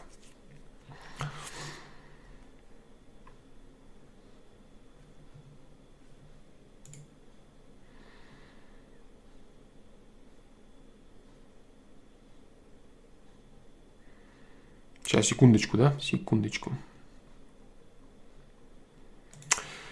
Хотя я ни с женщинами, ни с мужчинами не общаюсь, потому что высокомерное чмо. Хороший там ответ, кстати, был. Вопрос, точнее, по поводу того, что один чел хочет со всеми общаться, а строит из себя такого недотрогу, да, который выше всех и все такое. Ну, неуверенность в себе, да, ты же знаешь. Ты же в курсе? Да, ты в курсе. Ну, ничего, ты молодой, у тебя все впереди. Так, дальше. Вот такой вот опять необычный ответ, да. Такой вот необычный ответ. Интересно, блин, интересно сегодня стримец получается. На удивление. Да, такой вот. Все-таки сработала эта жесть. Она реально сработала. Прикольно. Прям вот полностью вообще на другую волну себя перестроить, да, вот полностью. Так прям сломать и посидеть, да, там. Это прикол, конечно. Это прикол. Я еще говорил, да, сегодня, блин, жене, говорю, блин, ну что-то так все мнения, вот насчет этого там судейства, там надо, не надо, что-то. Она говорит, иди замажься, поугарай. И вот я замазался, и это круто. Да-да-да, блин, ребят, извините, там кого плохо отсудил, да, если что, не обессудьте. Чтобы нормально судить, надо, блин, судить пораньше. Да, так что без обид, если что, бру. Что услышал, то насудил, да, вот взял сразу. Услышал и насудил.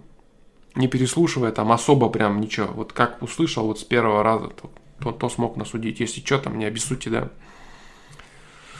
Так, ладно. Следующий вопрос с сайта. Следующий вопрос с сайта.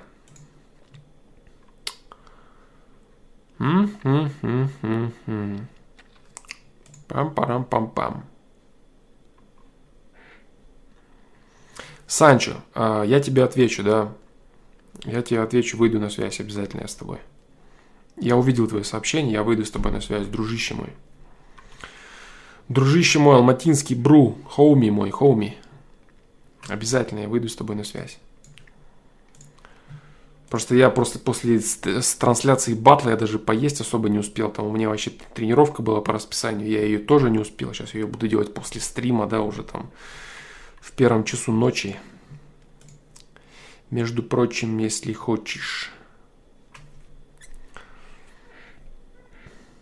А, точно, блин, от вечера запись сохранилась. Вот это жесть. На канале с Ютуба я трансляцию удалил, на Твиче, я не знаю, там может что-то есть, да, что-то осталось. Ну там как бы есть нормальные треки, но много прям лютого трэша, прям трэша. Но в этом и прикол на самом деле, в этом и прикол.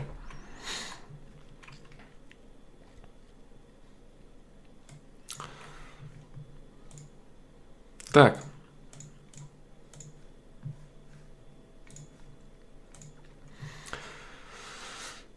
Не спрятаться, да, палево везде, короче. На Твиче моя запись, да? Ну ладно, пусть будет прикол. Но она, кстати, быстро удалится. Хотя, я не знаю, после этого стрима, может, ее и не будет уже. Так что, кому интересно, можете прямо сейчас глянуть, но там смотреть не на что, сразу говорю. Хотя оформление прикольное. Оформление было прикольное вообще. Мне, конечно, самому понравилось. Задает вопрос Аркадий. Аркадий. 21 лет. Может быть, это правда просто работа. Флом, привет. Дай совет для моей ситуации, плез. Работаю в одном банке на горячей линии. Нам звонят люди оформить кредит. Часто они не хотят брать кредит по разным причинам и брать страховку. Я просто предлагаю, но не навязываю. Ну, как-то неправильно это. Начальник на меня ругается. Начальник на меня ругается, что я не выполняю план по страховке. Я, по большому счету, один такой. Все, не задумываясь, втюхивают ее. Раньше я тоже так делал на другой работе, но потом изменил свое мнение. Долго игнорировал их жалобы, но в последнее время начинаю сомневаться. Может быть, это правда просто работа? Ведь сейчас все этим занимаются. Да и ЗПО мне меньше из-за этого. Дай совет, пожалуйста. Ну, как тебе сказать? Как тебе сказать, дружище? Нет такого понятия. Просто работа. Это бизнес, ничего личного, да? Не надо себя этим обманывать. Нет. Я просто зарабатываю деньги. Нет, дружище, ты живешь. Вся твоя жизнь – это совокупность твоих поступков. И абсолютно неважно, в рамках чего ты ведешь себя качественно или некачественно. Допустим, зарабатываешь ты бабки. Чем ты зарабатываешь? Ты зарабатываешь обманом. Потому что ты втюхиваешь ненужную херню, раскручивая людей на бабки. А кого обычно раскручивают на бабки? На бабки раскручивают тех, у кого их нет. Потому что те, у кого бабки есть, они тяжело раскручиваются. Они знают, что они грамотные. Ты его не раскрутишь. Он тебя сразу нахер пошлет, вот так чик-чик-чик обрежет и все. А тех, у кого денег нет, вот втюхивают вот эту всю херню.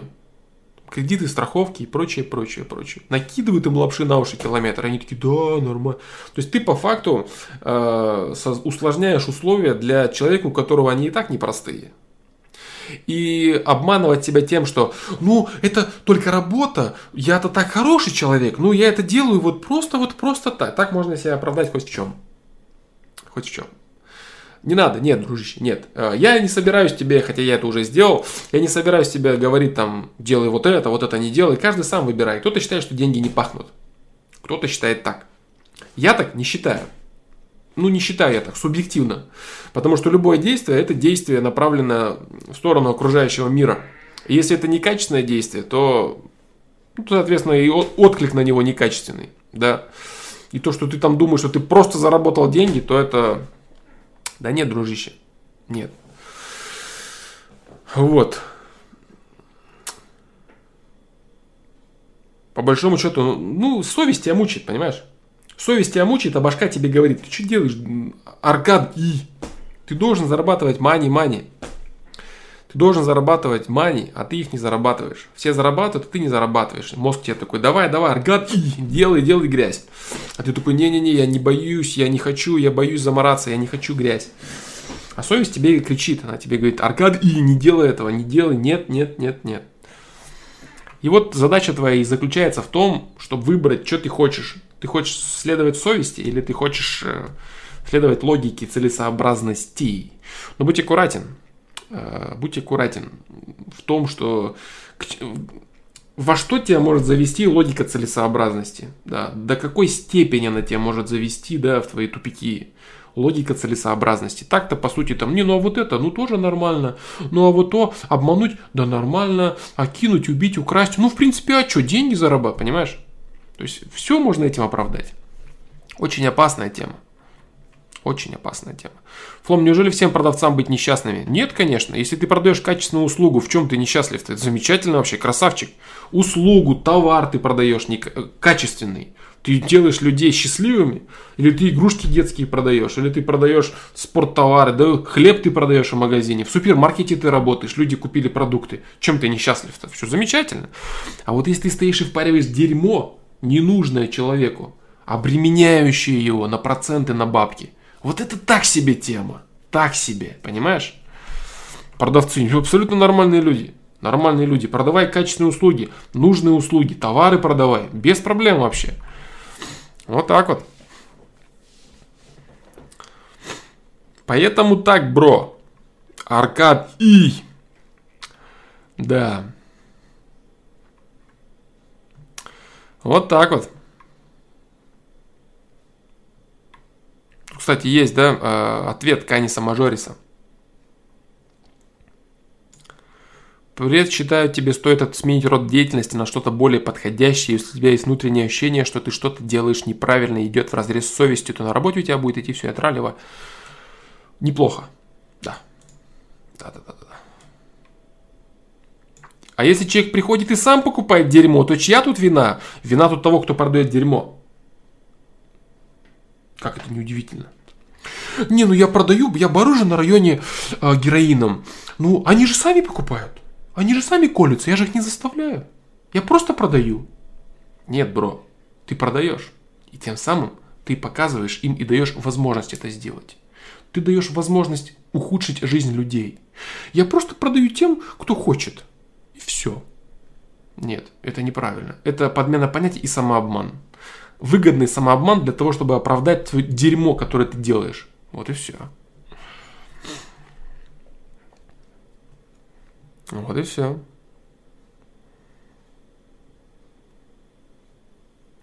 Если парень вывесил дерьмо на проводе на продажу, да, то значит он уже не прав. Он предлагает миру дерьмо. Или обман какой-то, или еще что-то. Он предлагает миру. И любой человек, который является недостаточно образованным, недостаточно умным, недостаточно качественно подготовленным, он попадется, обманется и будет несчастлив. Тогда чем плох Мавроди? Он Без лоха жизнь плоха, правильно? Лох не мамонт, он не вымрет. Я обманываю тех, кого могу. Почему я должен заботиться об их жизни? Это вот такой момент, знаешь, очень острый. Если начнешь выгораживать вот такие вот поступки, то ты, я тебе говорю, скатишься ко всему, что все можно делать для себя, лишь бы бабки грести. Нет, дружище, нет. Что ты предлагаешь миру, это очень важно. Очень важно, что ты предлагаешь миру. И с каким мотивом и намерением ты это предлагаешь. Я предлагал миру дерьмо. Очень некачественное и херовое дерьмо. И мотив у меня один. Взять бабок. А что тут такого? Такое тут вот что. Ты своим дерьмом разрушишь жизнь людей. Соберешь их нужные, необходимые бабки, которые они могли бы направить на развитие. Ты их обкрадываешь. Ты их обкрадываешь и обманываешь. Вот что ты делаешь. То, что они приходят, да, это их проблема. Они не готовы. Они слабые и глупые. И ты пользуешься их слабостью и глупостью. И ты дерьмо после этого. Как-то так. Вот так вот. А если он сам не понимает, что предлагает дерьмо? Вот это другой вопрос. Вот это другой вопрос. Если его намерение заключается в том, он думает, что он продает качественный продукт. Это другой вопрос. Да. Его намерение, тогда он чист. Но как только он это понял, у него печаль происходит. Да. Печаль, конечно, да, печаль.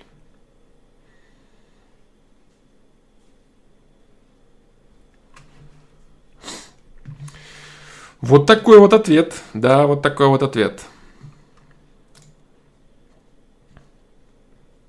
Слушайте совесть, короче, да. Слушайте совесть, идите к балансу. Такие простые слова, да? Типа жизнь это путь и все такое. Но как же сложно их реализовать в своей жизни? Это просто капец. Сандриус Панов, Лом, можно задать вопрос тут? Он из 6 частей. Не стоит. Лучше задай его там. Не тут, а там, да.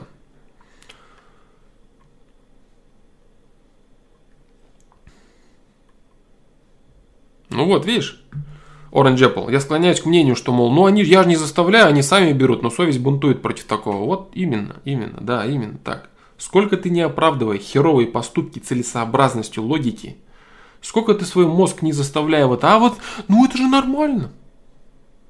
Но ты чувствуешь внутри, ну, что-то, блин, не то, ну, дерьмо вот. Не, ну почему дерьмо? Ну нормально, это вот хорошо. И этот самообман, он не работает. Сколько ты сам себе не парь, что это хорошо и нормально, это просто деньги, они сами... Ты чувствуешь это дерьмо. Ты просто это чувствуешь. Убедить себя можно в этом, да. Убедить, убедить, убедить. Убеждаешь, и ты с этим согласен. Но очень долгое время ты просто перешагиваешь через свою совесть и говоришь ей, заткнись, заткни совесть, все нормально. Да она тебе, да не, не нормально. Ты что делаешь? Да все нормально, заткнись, нормально, уходи. Все вот так, мне это надо, все, они сами виноваты, бам-бам-бам-бам-бам. И она затыкается. И ты начинаешь делать дерьмо. И все. Вот так вот.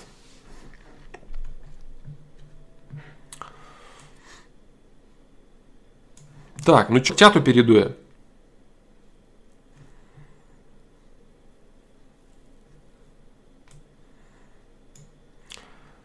В обмане виноваты оба. Оба виноваты в обмане. Тот, кого обманули, он тоже виноват. Он полез... Люди, допустим, которые давали деньги Мавроди, они шли за халявой. Они хотели быстро обогатиться. Хорошо это или плохо? Ну, не очень хорошо, наверное. И глупым быть тоже не очень хорошо, верить в это во все дерьмо. Но их не научили. Они верили телевизору. Это их проблема тоже.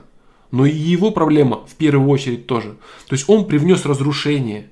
Своим намерением разрушить жизнь этих людей. И они разрушили свою жизнь сами, придя к нему.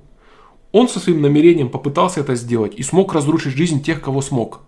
И они повелись на это. Это плохо и для него, и для них.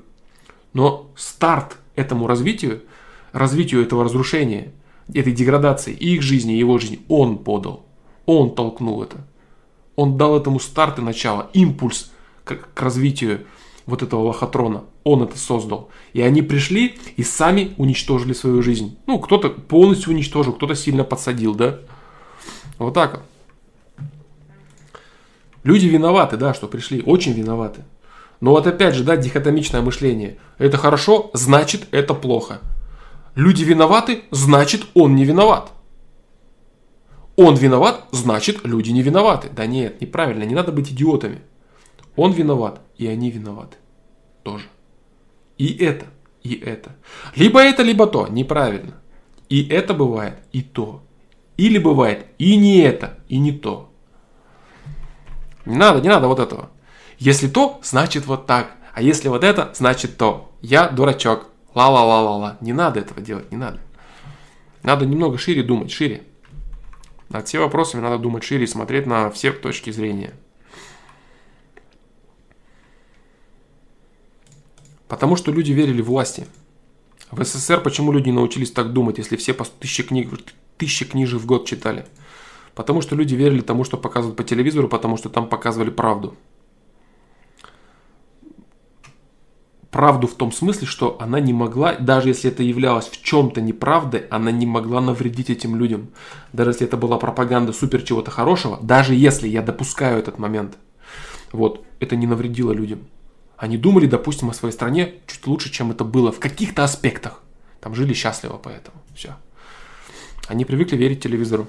Какие бы они книги ни читали, они привыкли верить там, в хорошее общество, в коммунизм и так далее, и так далее. И тут типа рынок, да, типа вот можно сделать деньги на деньгах. Они доверились. Он не оправдал и обманул их доверие. Доверие. Это серьезная вещь. И он не оправдал их доверие. Они доверили, а он намеренно обманул. Они знали. Он знал. Он намеренно обманывает их доверие.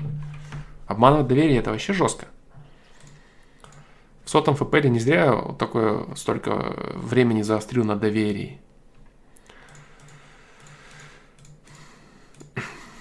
Человек, который доверяет, он на самом деле меньшую ответственность имеет, чем тот, кому доверяют. Ответственность. Тот, кому доверяют, она гораздо выше. Лучше не брать ее, лучше дела не иметь, не связываться вообще. Это серьезная вещь. С точки зрения вот, событийных проекций, энергетики и всего прочего, это прям это ужасно вообще, это жестко.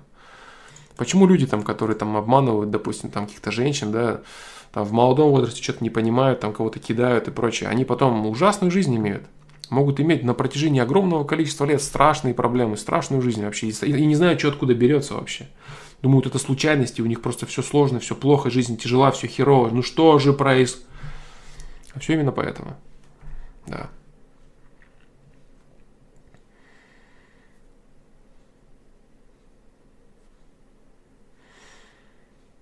Вот так. То же самое. Доверие, может, доверие во взаимоотношениях мужчины и женщины, где люди жизнь друг другу доверяют. Это вообще, это колоссальная степень доверия. Колоссальная степень ответственности. Прям вообще чуть ли не запредельная. То есть люди, когда доверяют друг другу, и второе, допустим, кто-то в отношениях намеренно предает, изменяет или еще что-то делает там, за спиной там что-то, или прям конкретно ведет двойную игру изначально. Это жестко. Люди потом на такие задницы садятся по жизни, такие проблемы отгребают, сумасшедшие. Но им, конечно, не доказать, что это вот проблемы из-за вот этих фактов, да, вот их поступков. Но это действительно так. Вот так вот.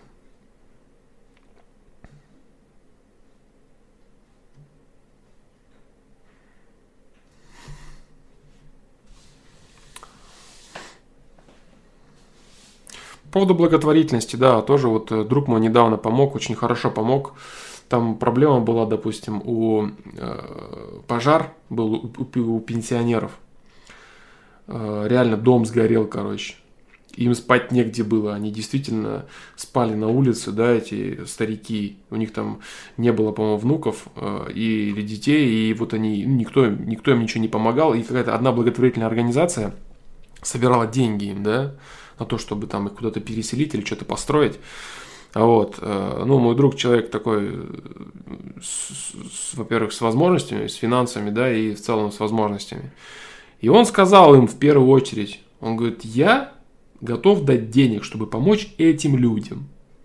Но если вы возьмете мои деньги и возьмете их себе. И я потом узнаю, что до этих стариков они не дошли, либо дошли не в полной мере, то я очень сильно расстроюсь. Вот, и эти деньги дошли до этих людей. Вот, и он очень хорошо им помог, прям реально очень много он дал денег, неожиданно много, закрыл сразу все, сколько они собирались дать. Вот так вот.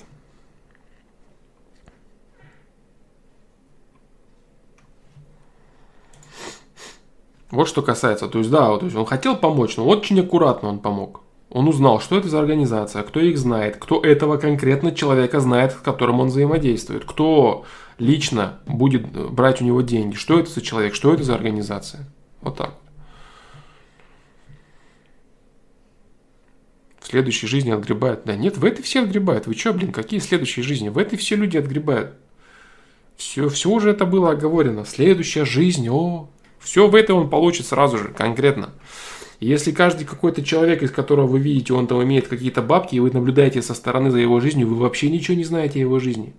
Чем болеет он, чем болеют его близкие люди, что вообще происходит в жизни этого человека, он счастлив, он несчастлив, его занятия, что вообще дают ему, какую счастье и радость эти бабки. Вы ничего не знаете об этом человеке.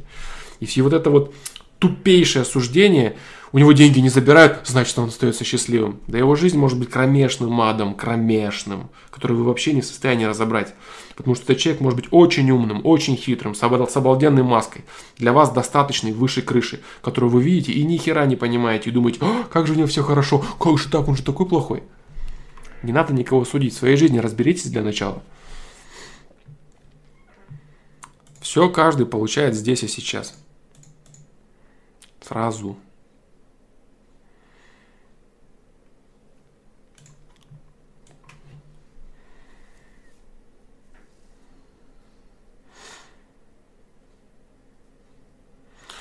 Тайлер.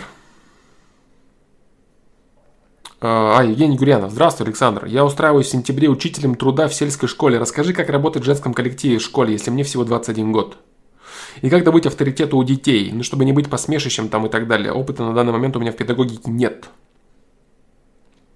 Ой, Евгений Гурьянов. Про миллиардеров и прочее я уже много раз говорил. Да. Много раз я все это говорил. Но ты пока этого не поймешь, реально. Ну, реально не поймешь.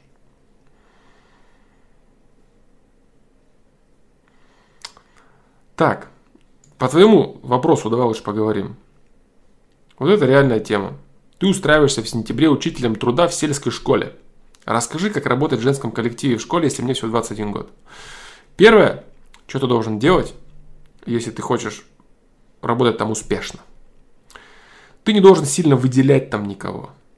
Потому что если ты с кем-то сгруппируешься и будешь кого-то выделять особенно, тебе все станет очень плохо. Потому что все остальные тебя сразу возненавидят и будут капать той, которую ты выделил. И она тоже будет сначала гордиться тем, что ты ее выделил, а потом они тебя все вместе сгрызут нахер, короче.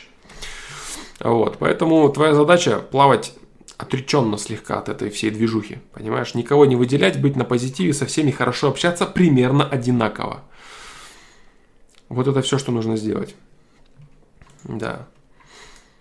21 год, молодой парень. Что касаемо авторитета, быть посмешищем. Я не знаю, может ты посмешище, реально. Может ты реально посмешище, может быть ты неправильно одеваешься, по-дурному выглядишь, говоришь глупости, несвязная речь у тебя. Я этого не знаю. Может быть действительно дети будут над тобой смеяться, и ты будешь дурачком в их глазах. Я этого не знаю. Может быть ты полноценный человек, который способен действительно стать авторитетом для молодых ребят. Придешь туда, станешь авторитетом для них. Вот. Самое главное, что нужно. Нужно не отдаляться от них, то есть не брать дистанцию. Я крутой преподаватель, а вы маленькие тупые дети. Ты должен стать им другом. Постарайся стать им другом. Постарайся стать им равным. Все.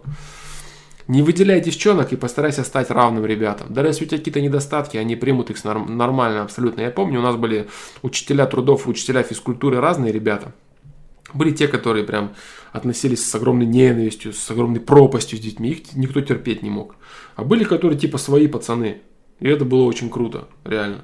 Это были свои пацаны, и все их любили и уважали, да. Хотя по факту там, с точки зрения социального там, какого-то иерархии, чего-то, эти люди не были особо на высоком уровне. Ну, их реально уважали. Вот так.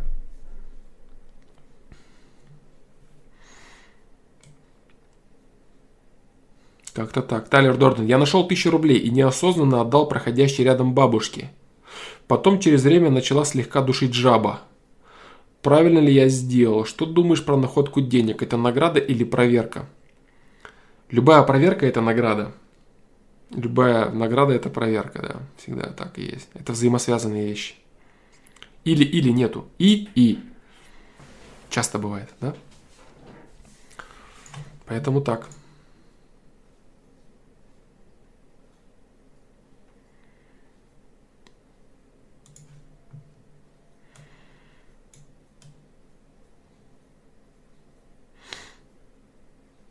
Нет, я офигенная цыпка. Я сейчас говорю про мужчину. Про мужчину. Да. Разное общение. Мужчины с детьми и женщины с детьми.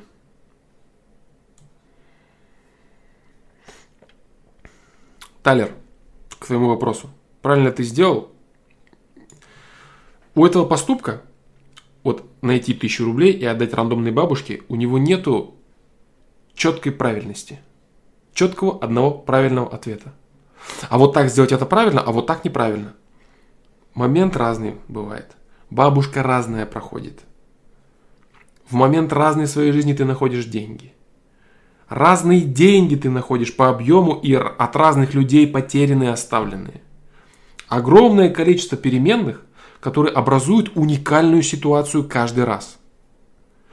И твоя совесть – это единственное, что может подсказать тебе, что же правильно сделать в этой ситуации.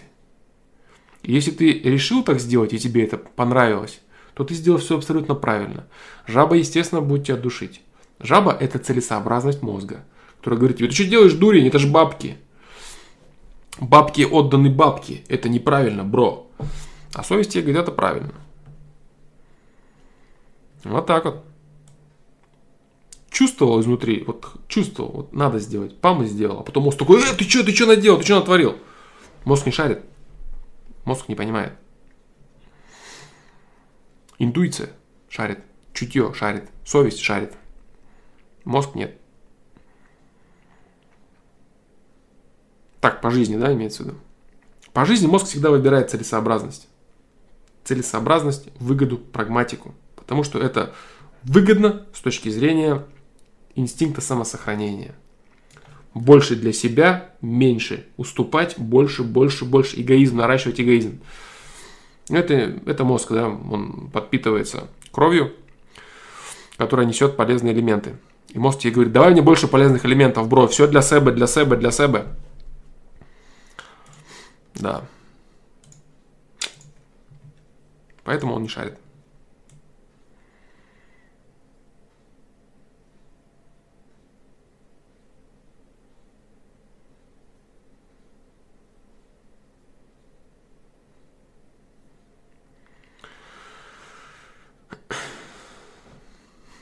По поводу батла, да? Сегодня я понял, что фейс не так уж и плох. Это точно.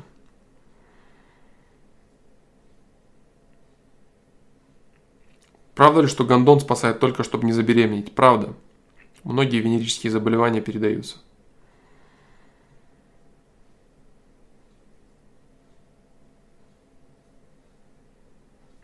Александр, а родители могут быть ресурсом?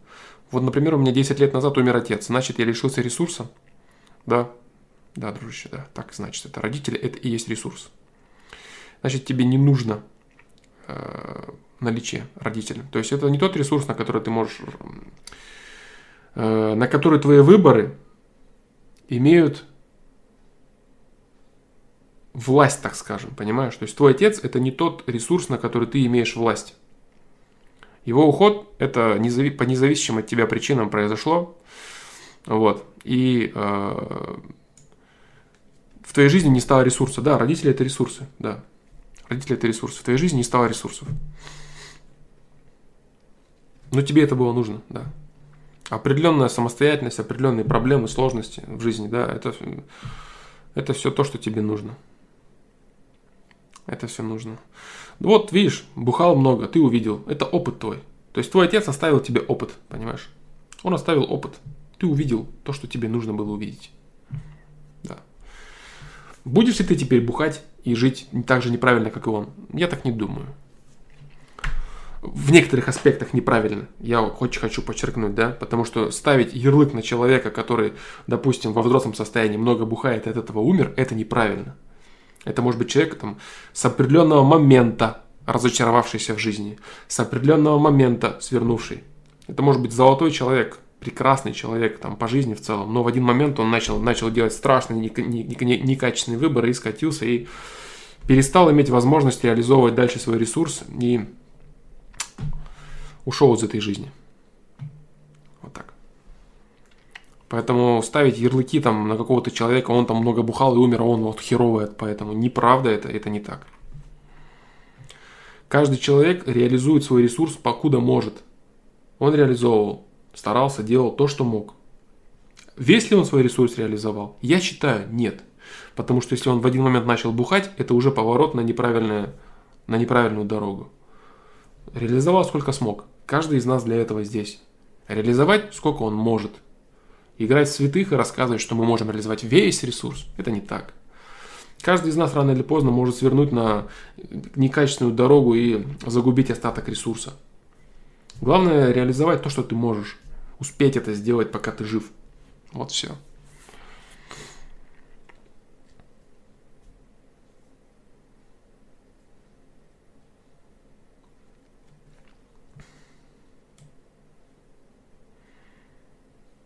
Вот так.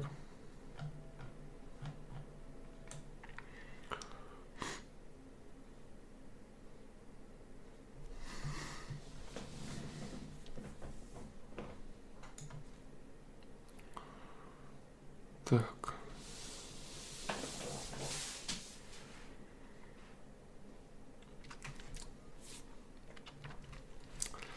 Да, алкоголь проблема, конечно, есть проблема. Но вроде молодняк сейчас вывозит потихоньку. Как-то. По крайней мере, об этом широко говорят, высмеивают, и это есть решение проблемы этой.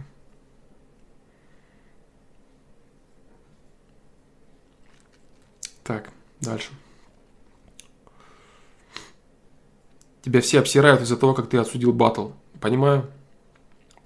Чуть-чуть я не в теме там. Чуть-чуть это преуменьшение. Вот. Старался быть наиболее объективным, как могу. Что понял, то и отсудил. Не претендую на истину в последней инстанции.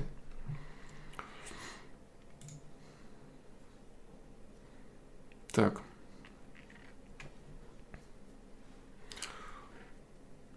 «Богатый папа, бедный папа», Роберт Киосаки. Знаменитая книга, кто не читал, советую. Про Роберта Киосаки эту книгу я говорил уже.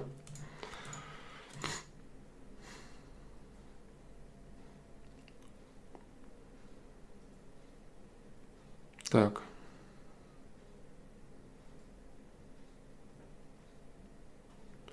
Флом, стоит ли переживать из-за того, что вся наша жизнь, по сути, транслируется в интернет? Я не про фотки или видео, добровольно залитые, а про отслеживание звонков, переписок, покупок, о посещении сайтов, перемещений. Что делать, если в молодом возрасте писал всякую чушь, которую стыдно было бы обнаружить? Ну а в чем проблема? Все писали чушь по молодости лет. Никакой проблемы здесь нет. Вообще, ты знаешь, вот этот вопрос, да, он... Это очень широкий вопрос, очень глобальный вопрос такой.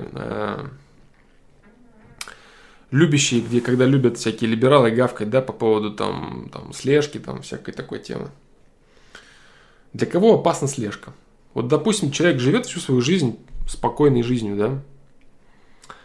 Спокойной жизнью, работает на работе. Радуется там семье, детям, у него все хорошо, занятием каким-то хобби. А за ним всю жизнь следит спецслужба, допустим. А он даже не знает об этом. И прожил всю жизнь, умер и так и не узнал. Плохо это или хорошо? Это очень хорошо. Я объясню почему. Это очень непопулярная позиция. Я знаю, да, там, можете камни кидать, плеваться и все такое. Есть такая страна, называется Объединенные Арабские Эмираты. Так вот, один из самых безопасных городов – это Дубай. Там преступность практически сведена к минимуму. Если вы, конечно, читали об этом с обложек журналов, то это одно. Если вы там были, на самом деле, это совсем другое. Вот. И когда вы реально чувствуете безопасность, свою безопасность, своих близких, можно выйти ночью гулять, все что угодно можно сделать. Вот. И ты реально чувствуешь себя в безопасности. Там все отслеживается прям полностью, это открыто и откровенно. Вот. Все за всеми следят, и все прозрачно, все видят, все знают. Кто от этого проигрывает? Граждане простые? Нет, не проигрывают. Они чувствуют себя защищенными. Они чувствуют себя в безопасности. От этого проигрывают те, кто ведут подковырную игру, допустим, против власти. Допустим, которые хотят скрыть свою деятельность или какое-то свое двойное дно скрыть от общественности, от структур, от спецслужб и прочее. Они проигрывают, да, конечно, им это невыгодно, им некомфортно. Они не могут нарушать закон или нарушать порядок для людей. Те, кто планирует какую-то херню, допустим, да, какие-нибудь революции и так далее. Для них это плохо, им это невыгодно, неудобно для них это. Вот. Для людей, которые живут нормальной жизнью в рамках закона, это замечательно. Реально, это замечательно. И говорить о том, что там всех поголовно там слушают, проверяют, да кому вы нужны все? Зачем это надо кому-то? Не хватит ресурса записывать всех подряд и всех отслеживать. Что там, сотрудники бесконечные, что ли? Есть программы, там они фильтруют определенные вещи, определенные слова, высказывания, там, места, что-то. Все это, да, все это есть. Конечно, есть это. Это безопасность. Это безопасность. Просто сейчас люди, да, вот в целом, вот нынешнего поколения, и сейчас молодежь, они забыли, что такое реально, вот, что такое война по-настоящему. Я, кстати, говорил об этом, когда рассказывал про Навального, не про Навального, про Грудинина, по-моему. Да. Что такое безопасность в целом? Безопасность. Вот. Это на самом деле первостепенное, что есть в жизни человека. Безопасность. Если ты не в безопасности, ничего не имеет никакого значения. Если твоя жена не может выйти в магазин, если твои дети не могут пойти прогуляться на детской площадке, ничего не имеет никакого значения. А если ты знаешь, что как только кто-то пыркнулся, чего-то сделал, что-то украл, его через 10 минут нашли, и его ждет ужасное наказание. Это замечательно. Это некомфортно для тех, кто хочет нарушать порядок. Но для тех, кто хочет спокойно и радостно жить, это очень хорошо. И это происходит, это всегда происходило, всегда во все времена. Сейчас это происходит больше, потому что технологии. Но вот мое мнение, не претендую на истину в последней инстанции, мое мнение таково, что те, кто побывали в безопасных странах, в безопасных городах, им там понравилось, реально. Вот если кто-то из вас был, допустим, в том же Дубае, да, и вы поняли там уровень безопасности, который там происходит, с огромным количеством людей, которые приезжают и уезжают, огромное количество населения, абсолютно разномастное, с разных стран. Вот так вот. Поэтому безопасность. Безопасность населения. Ни всяких террористов, ни боевиков, ни заговорщиков, ни каких-то там оппозиционных дурачков. Ни их безопасность. Нет. Нет их там пары тысяч или сотен дебилов. Нет. Простого населения, которые работают на работах, которые ходят в школу, их дети, которые ходят в детские сады, на детские площадки, на секции, на тренировки, по улицам и ездят в машинах. Их безопасность – это самое важное, самое нужное и правильное. И если для этого нужно слушать телефоны, WhatsApp, и проверять почты и прочее, пожалуйста, не вмешивайтесь в мою жизнь никаким образом. Смотрите, добропорядочный я или нет. Все. Просто, понимаешь? Когда люди говорят о том, что их прослушивают, им это не нравится. Да, им это не нравится. Просто они не ставят на весы безопасность. Не ставят. Они вот так рассуждают. Вот как ты, например, рассуждаешь. Я живу вот в этом городе. Все так же, как и сейчас. Все хорошо, безопасно и замечательно. Но если бы меня еще не прослушивали, было бы лучше. Понимаешь, какой бред? Естественно, было бы лучше. Если все оставить так, как есть, и просто абсолютная конфиденциальность, да, замечательно. А если по-другому немного взглянуть? Вот так, как сейчас, либо абсолютная конфиденциальность и полный беспредел. Каждый может сделать все, что угодно. Киберпреступление, физическое насилие любое. Никто ни за кем не следит, все свободны. Все замечательно, дружище, это как раз то, что ты и хотел. Ты просто понимай, чем ты жертвуешь. Когда ты прозрачен для спецслужб, что ты получаешь за это? И когда ты полностью анонимен, и все анонимны, что в этом случае, опять же, ты получаешь. Понимаешь? Поэтому надо шире смотреть, шире, как всегда, шире. Как всегда, тебя спасет ширина охвата. Спасет ширина охвата. Не парься поэтому, все нормально. Писал всякую жесть, ну ничего страшного, писал и писал. Объясни в случае необходимости.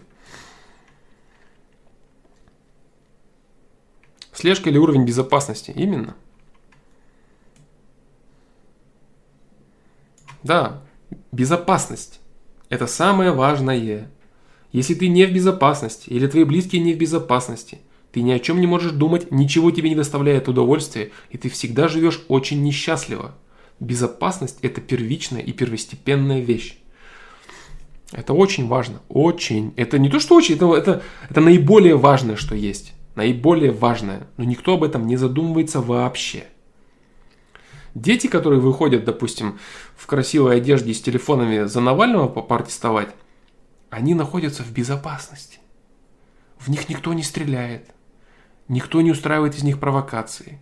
Хотя, если пострелять пару из них в толпе, будет огромный бум информационный, который нужен противникам власти. Он нужен. Устроить его. Но за этим следят спецслужбы, чтобы этого не произошло. Понимаешь, в чем дело?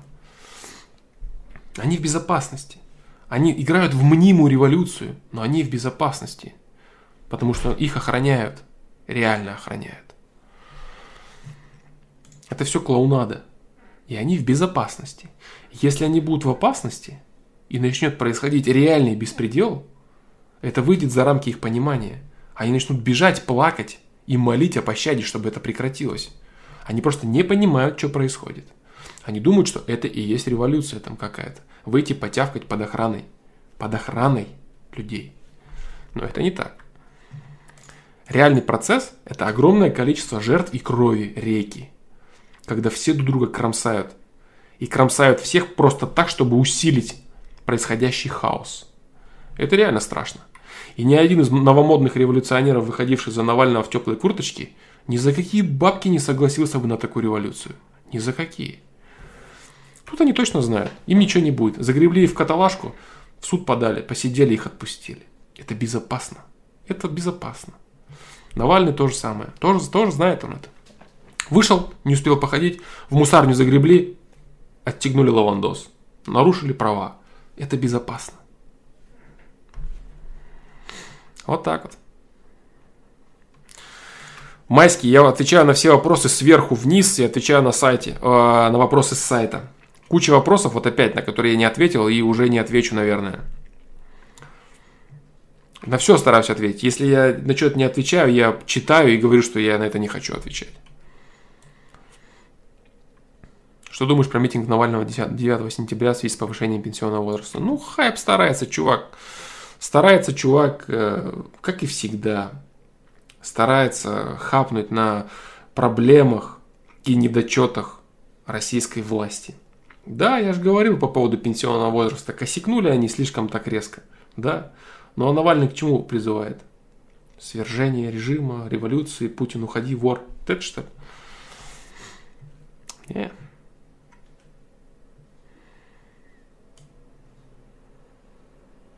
Это все не то. Он говорит так. Пациент, у вас больная рука, давайте отрубим ее. А лучше голову сразу. У вас больная рука, давайте вам отрубим голову. Про больную руку он правильно говорит. У него есть некоторые вещи правильные. Констатация фактов правильная. Там-то коррупция, те украли, те откаты, те распилили. Что будем делать? Отрубим голову. Молодец. Леха. Красавец. Это работает над людьми с дихотомикой. Если значит, то вот это. Если вот так, то вот это. Может ли быть такое, что если все вот это вот такая вот полная херня, и при этом власть нормальная? Нет, как это? Это никак не совмещается. Не совмещается это никак у людей в голове. Потому что есть другие аспекты. Например, безопасность. Безопасность.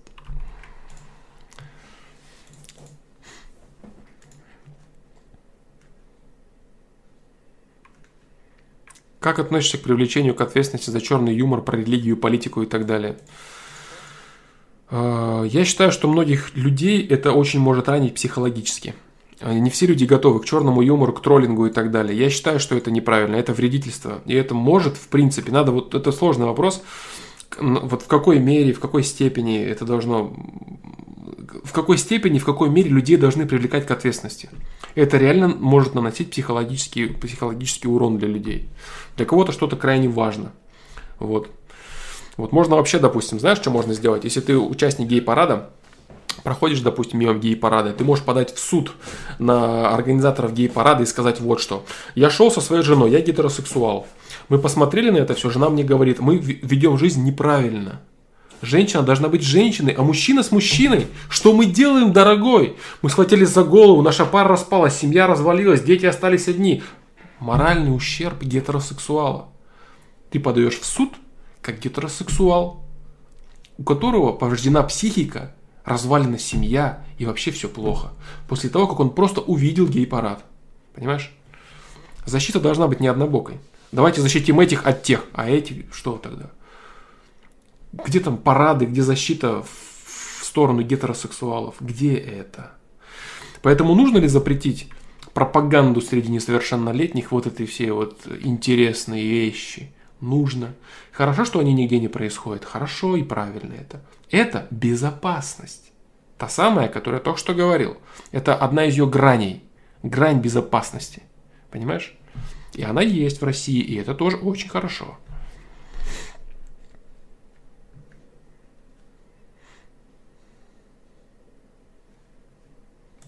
Да, конечно, ты ошибаешься, Евгений Гурьянов. Впрочем, как очень часто ты это любишь делать. Жареный петух не клюнет. В ЖКХ и прочие структуры пойдут люди. Просто они не будут работать за копейки, как сейчас это делают люди из Советского Союза. Они будут требовать нормальные условия оплаты труда. Вот и все. Иначе они не будут работать. Все будет работать. Просто все изменится. Некоторые люди думали, сейчас вот Советский Союз распадется, какие-то условия, электричество, трубы начнут распадаться, все встанет, люди выйдут на революцию. Да все заменят, когда будет нужно это сделать. Все заменяется тогда, когда это необходимо. Жареный петух в задницу клюнул, пошли и сделали. Все.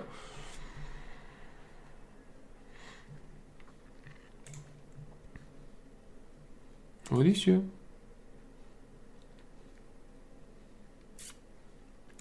Просто эти истории с сохраненными картинками, уголовными сроком за них немного пугают. Перекосы, да, согласен, я согласен. Это реальные перекосы, которые есть сейчас, потому что еще пока непонятно. Государство, оно вообще всегда очень сильно запаздывает же за развитием технологий. Там скриптой тот же самый, сколько было проблем, да, не знают, как зарегулировать все это. То же самое информационное пространство. Вроде понимают, что нужна свобода слова.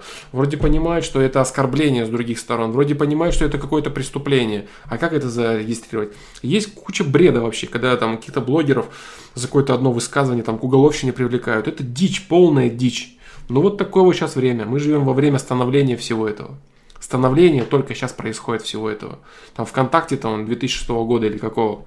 Этому всему лет-то прям совсем мало. Очень мало. И при этом становлении будут перекосы, перегибы, косяки и так далее. А Навальный будет советовать отрубать голову. Леха красавец. Знает свое дело. Поэтому вот так.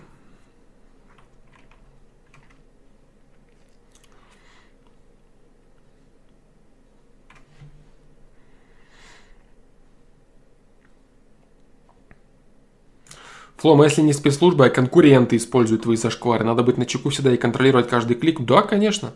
Вот люди вот в интернете, вот они как используют. Вот ты когда с другим человеком разговариваешь, ты контролируешь свой базар? Фильтруешь его или нет? Вот ты стоишь и говоришь, или что ты начинаешь устраивать треки фейса, что ли, ему в лицо? Я ведь так не думаю. А вот в интернете люди почему-то любят так делать. Любят писать всякое дерьмо. Ну такие, а это же интернет. Ты же разговариваешь с человеком.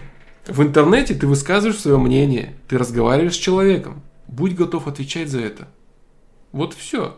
Веди себя в интернете так, как ты ведешь себя в реальной жизни, в реальном мире, с реальными людьми, лицом к лицу. Веди себя так же, и тебе не придется бояться, не придется скрываться, не придется что-то выдумывать. Веди себя так же, как ты ведешь себя в реальном мире. Веди себя так же в интернете. Все очень просто.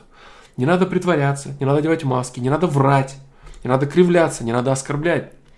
Так же веди себя, как ты ведешь в реале. Если ты будешь себя вести так же, как ты ведешь себя в реале, что найдут конкуренты? А ты говорил вот это? Да я это и сейчас говорю. И вам это в лицо скажу. Все очень просто. Понимаешь? Будь собой везде. В интернете, в реальном мире. Всегда, везде и всегда будь тем, кто ты есть. И тебе не придется ни за что бояться и ни за что трястись. Вот так вот.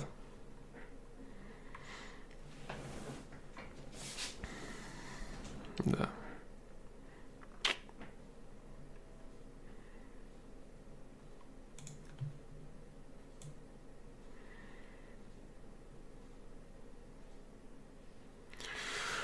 Ну, в общем, вот. В общем, вот так вот. Да.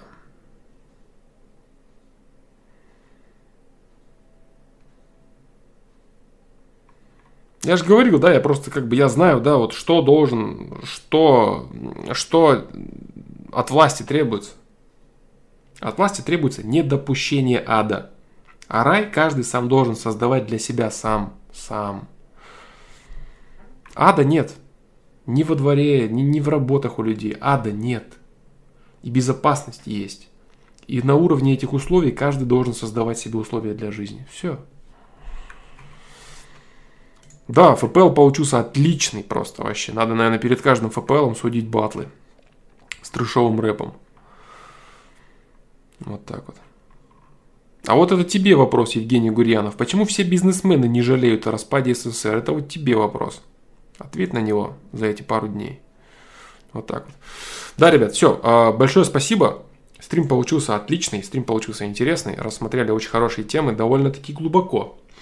Вот. И какое-то такое странное, интересное чувство было, да, сегодня на стриме. Это очень круто, мне понравилось. Вот, поэтому спасибо вам за вопросы. Извините, опять же, что на... все-таки не получилось ответить на все вопросы, как всегда. Ну, 2 часа мы с лишним уже вот сидим, и это круто. Это круто. Да, спасибо, ребят. И я думаю, что, по идее, наверное, до понедельника. Да, теперь до понедельника, потому что понедельник, среда, понедельник, вторник, среда, четверг, по идее, стримы. Если вдруг что-то изменится, или появится какое-то озарение, или мне просто захочется выйти, что-то там рассказать, там что-то поделать, или будет время хотя бы. Я выйду в трансляцию в пятницу, в субботу или в воскресенье. Но если нет, то постараюсь выйти в понедельник. Поэтому всем спасибо, классно все получилось, все интересно. Следующий ФПЛ, по идее, в понедельник. По идее, в понедельник, да. Больше ничего не могу сказать другого. Все, поэтому всем спасибо, ребята, и всем счастливо и пока.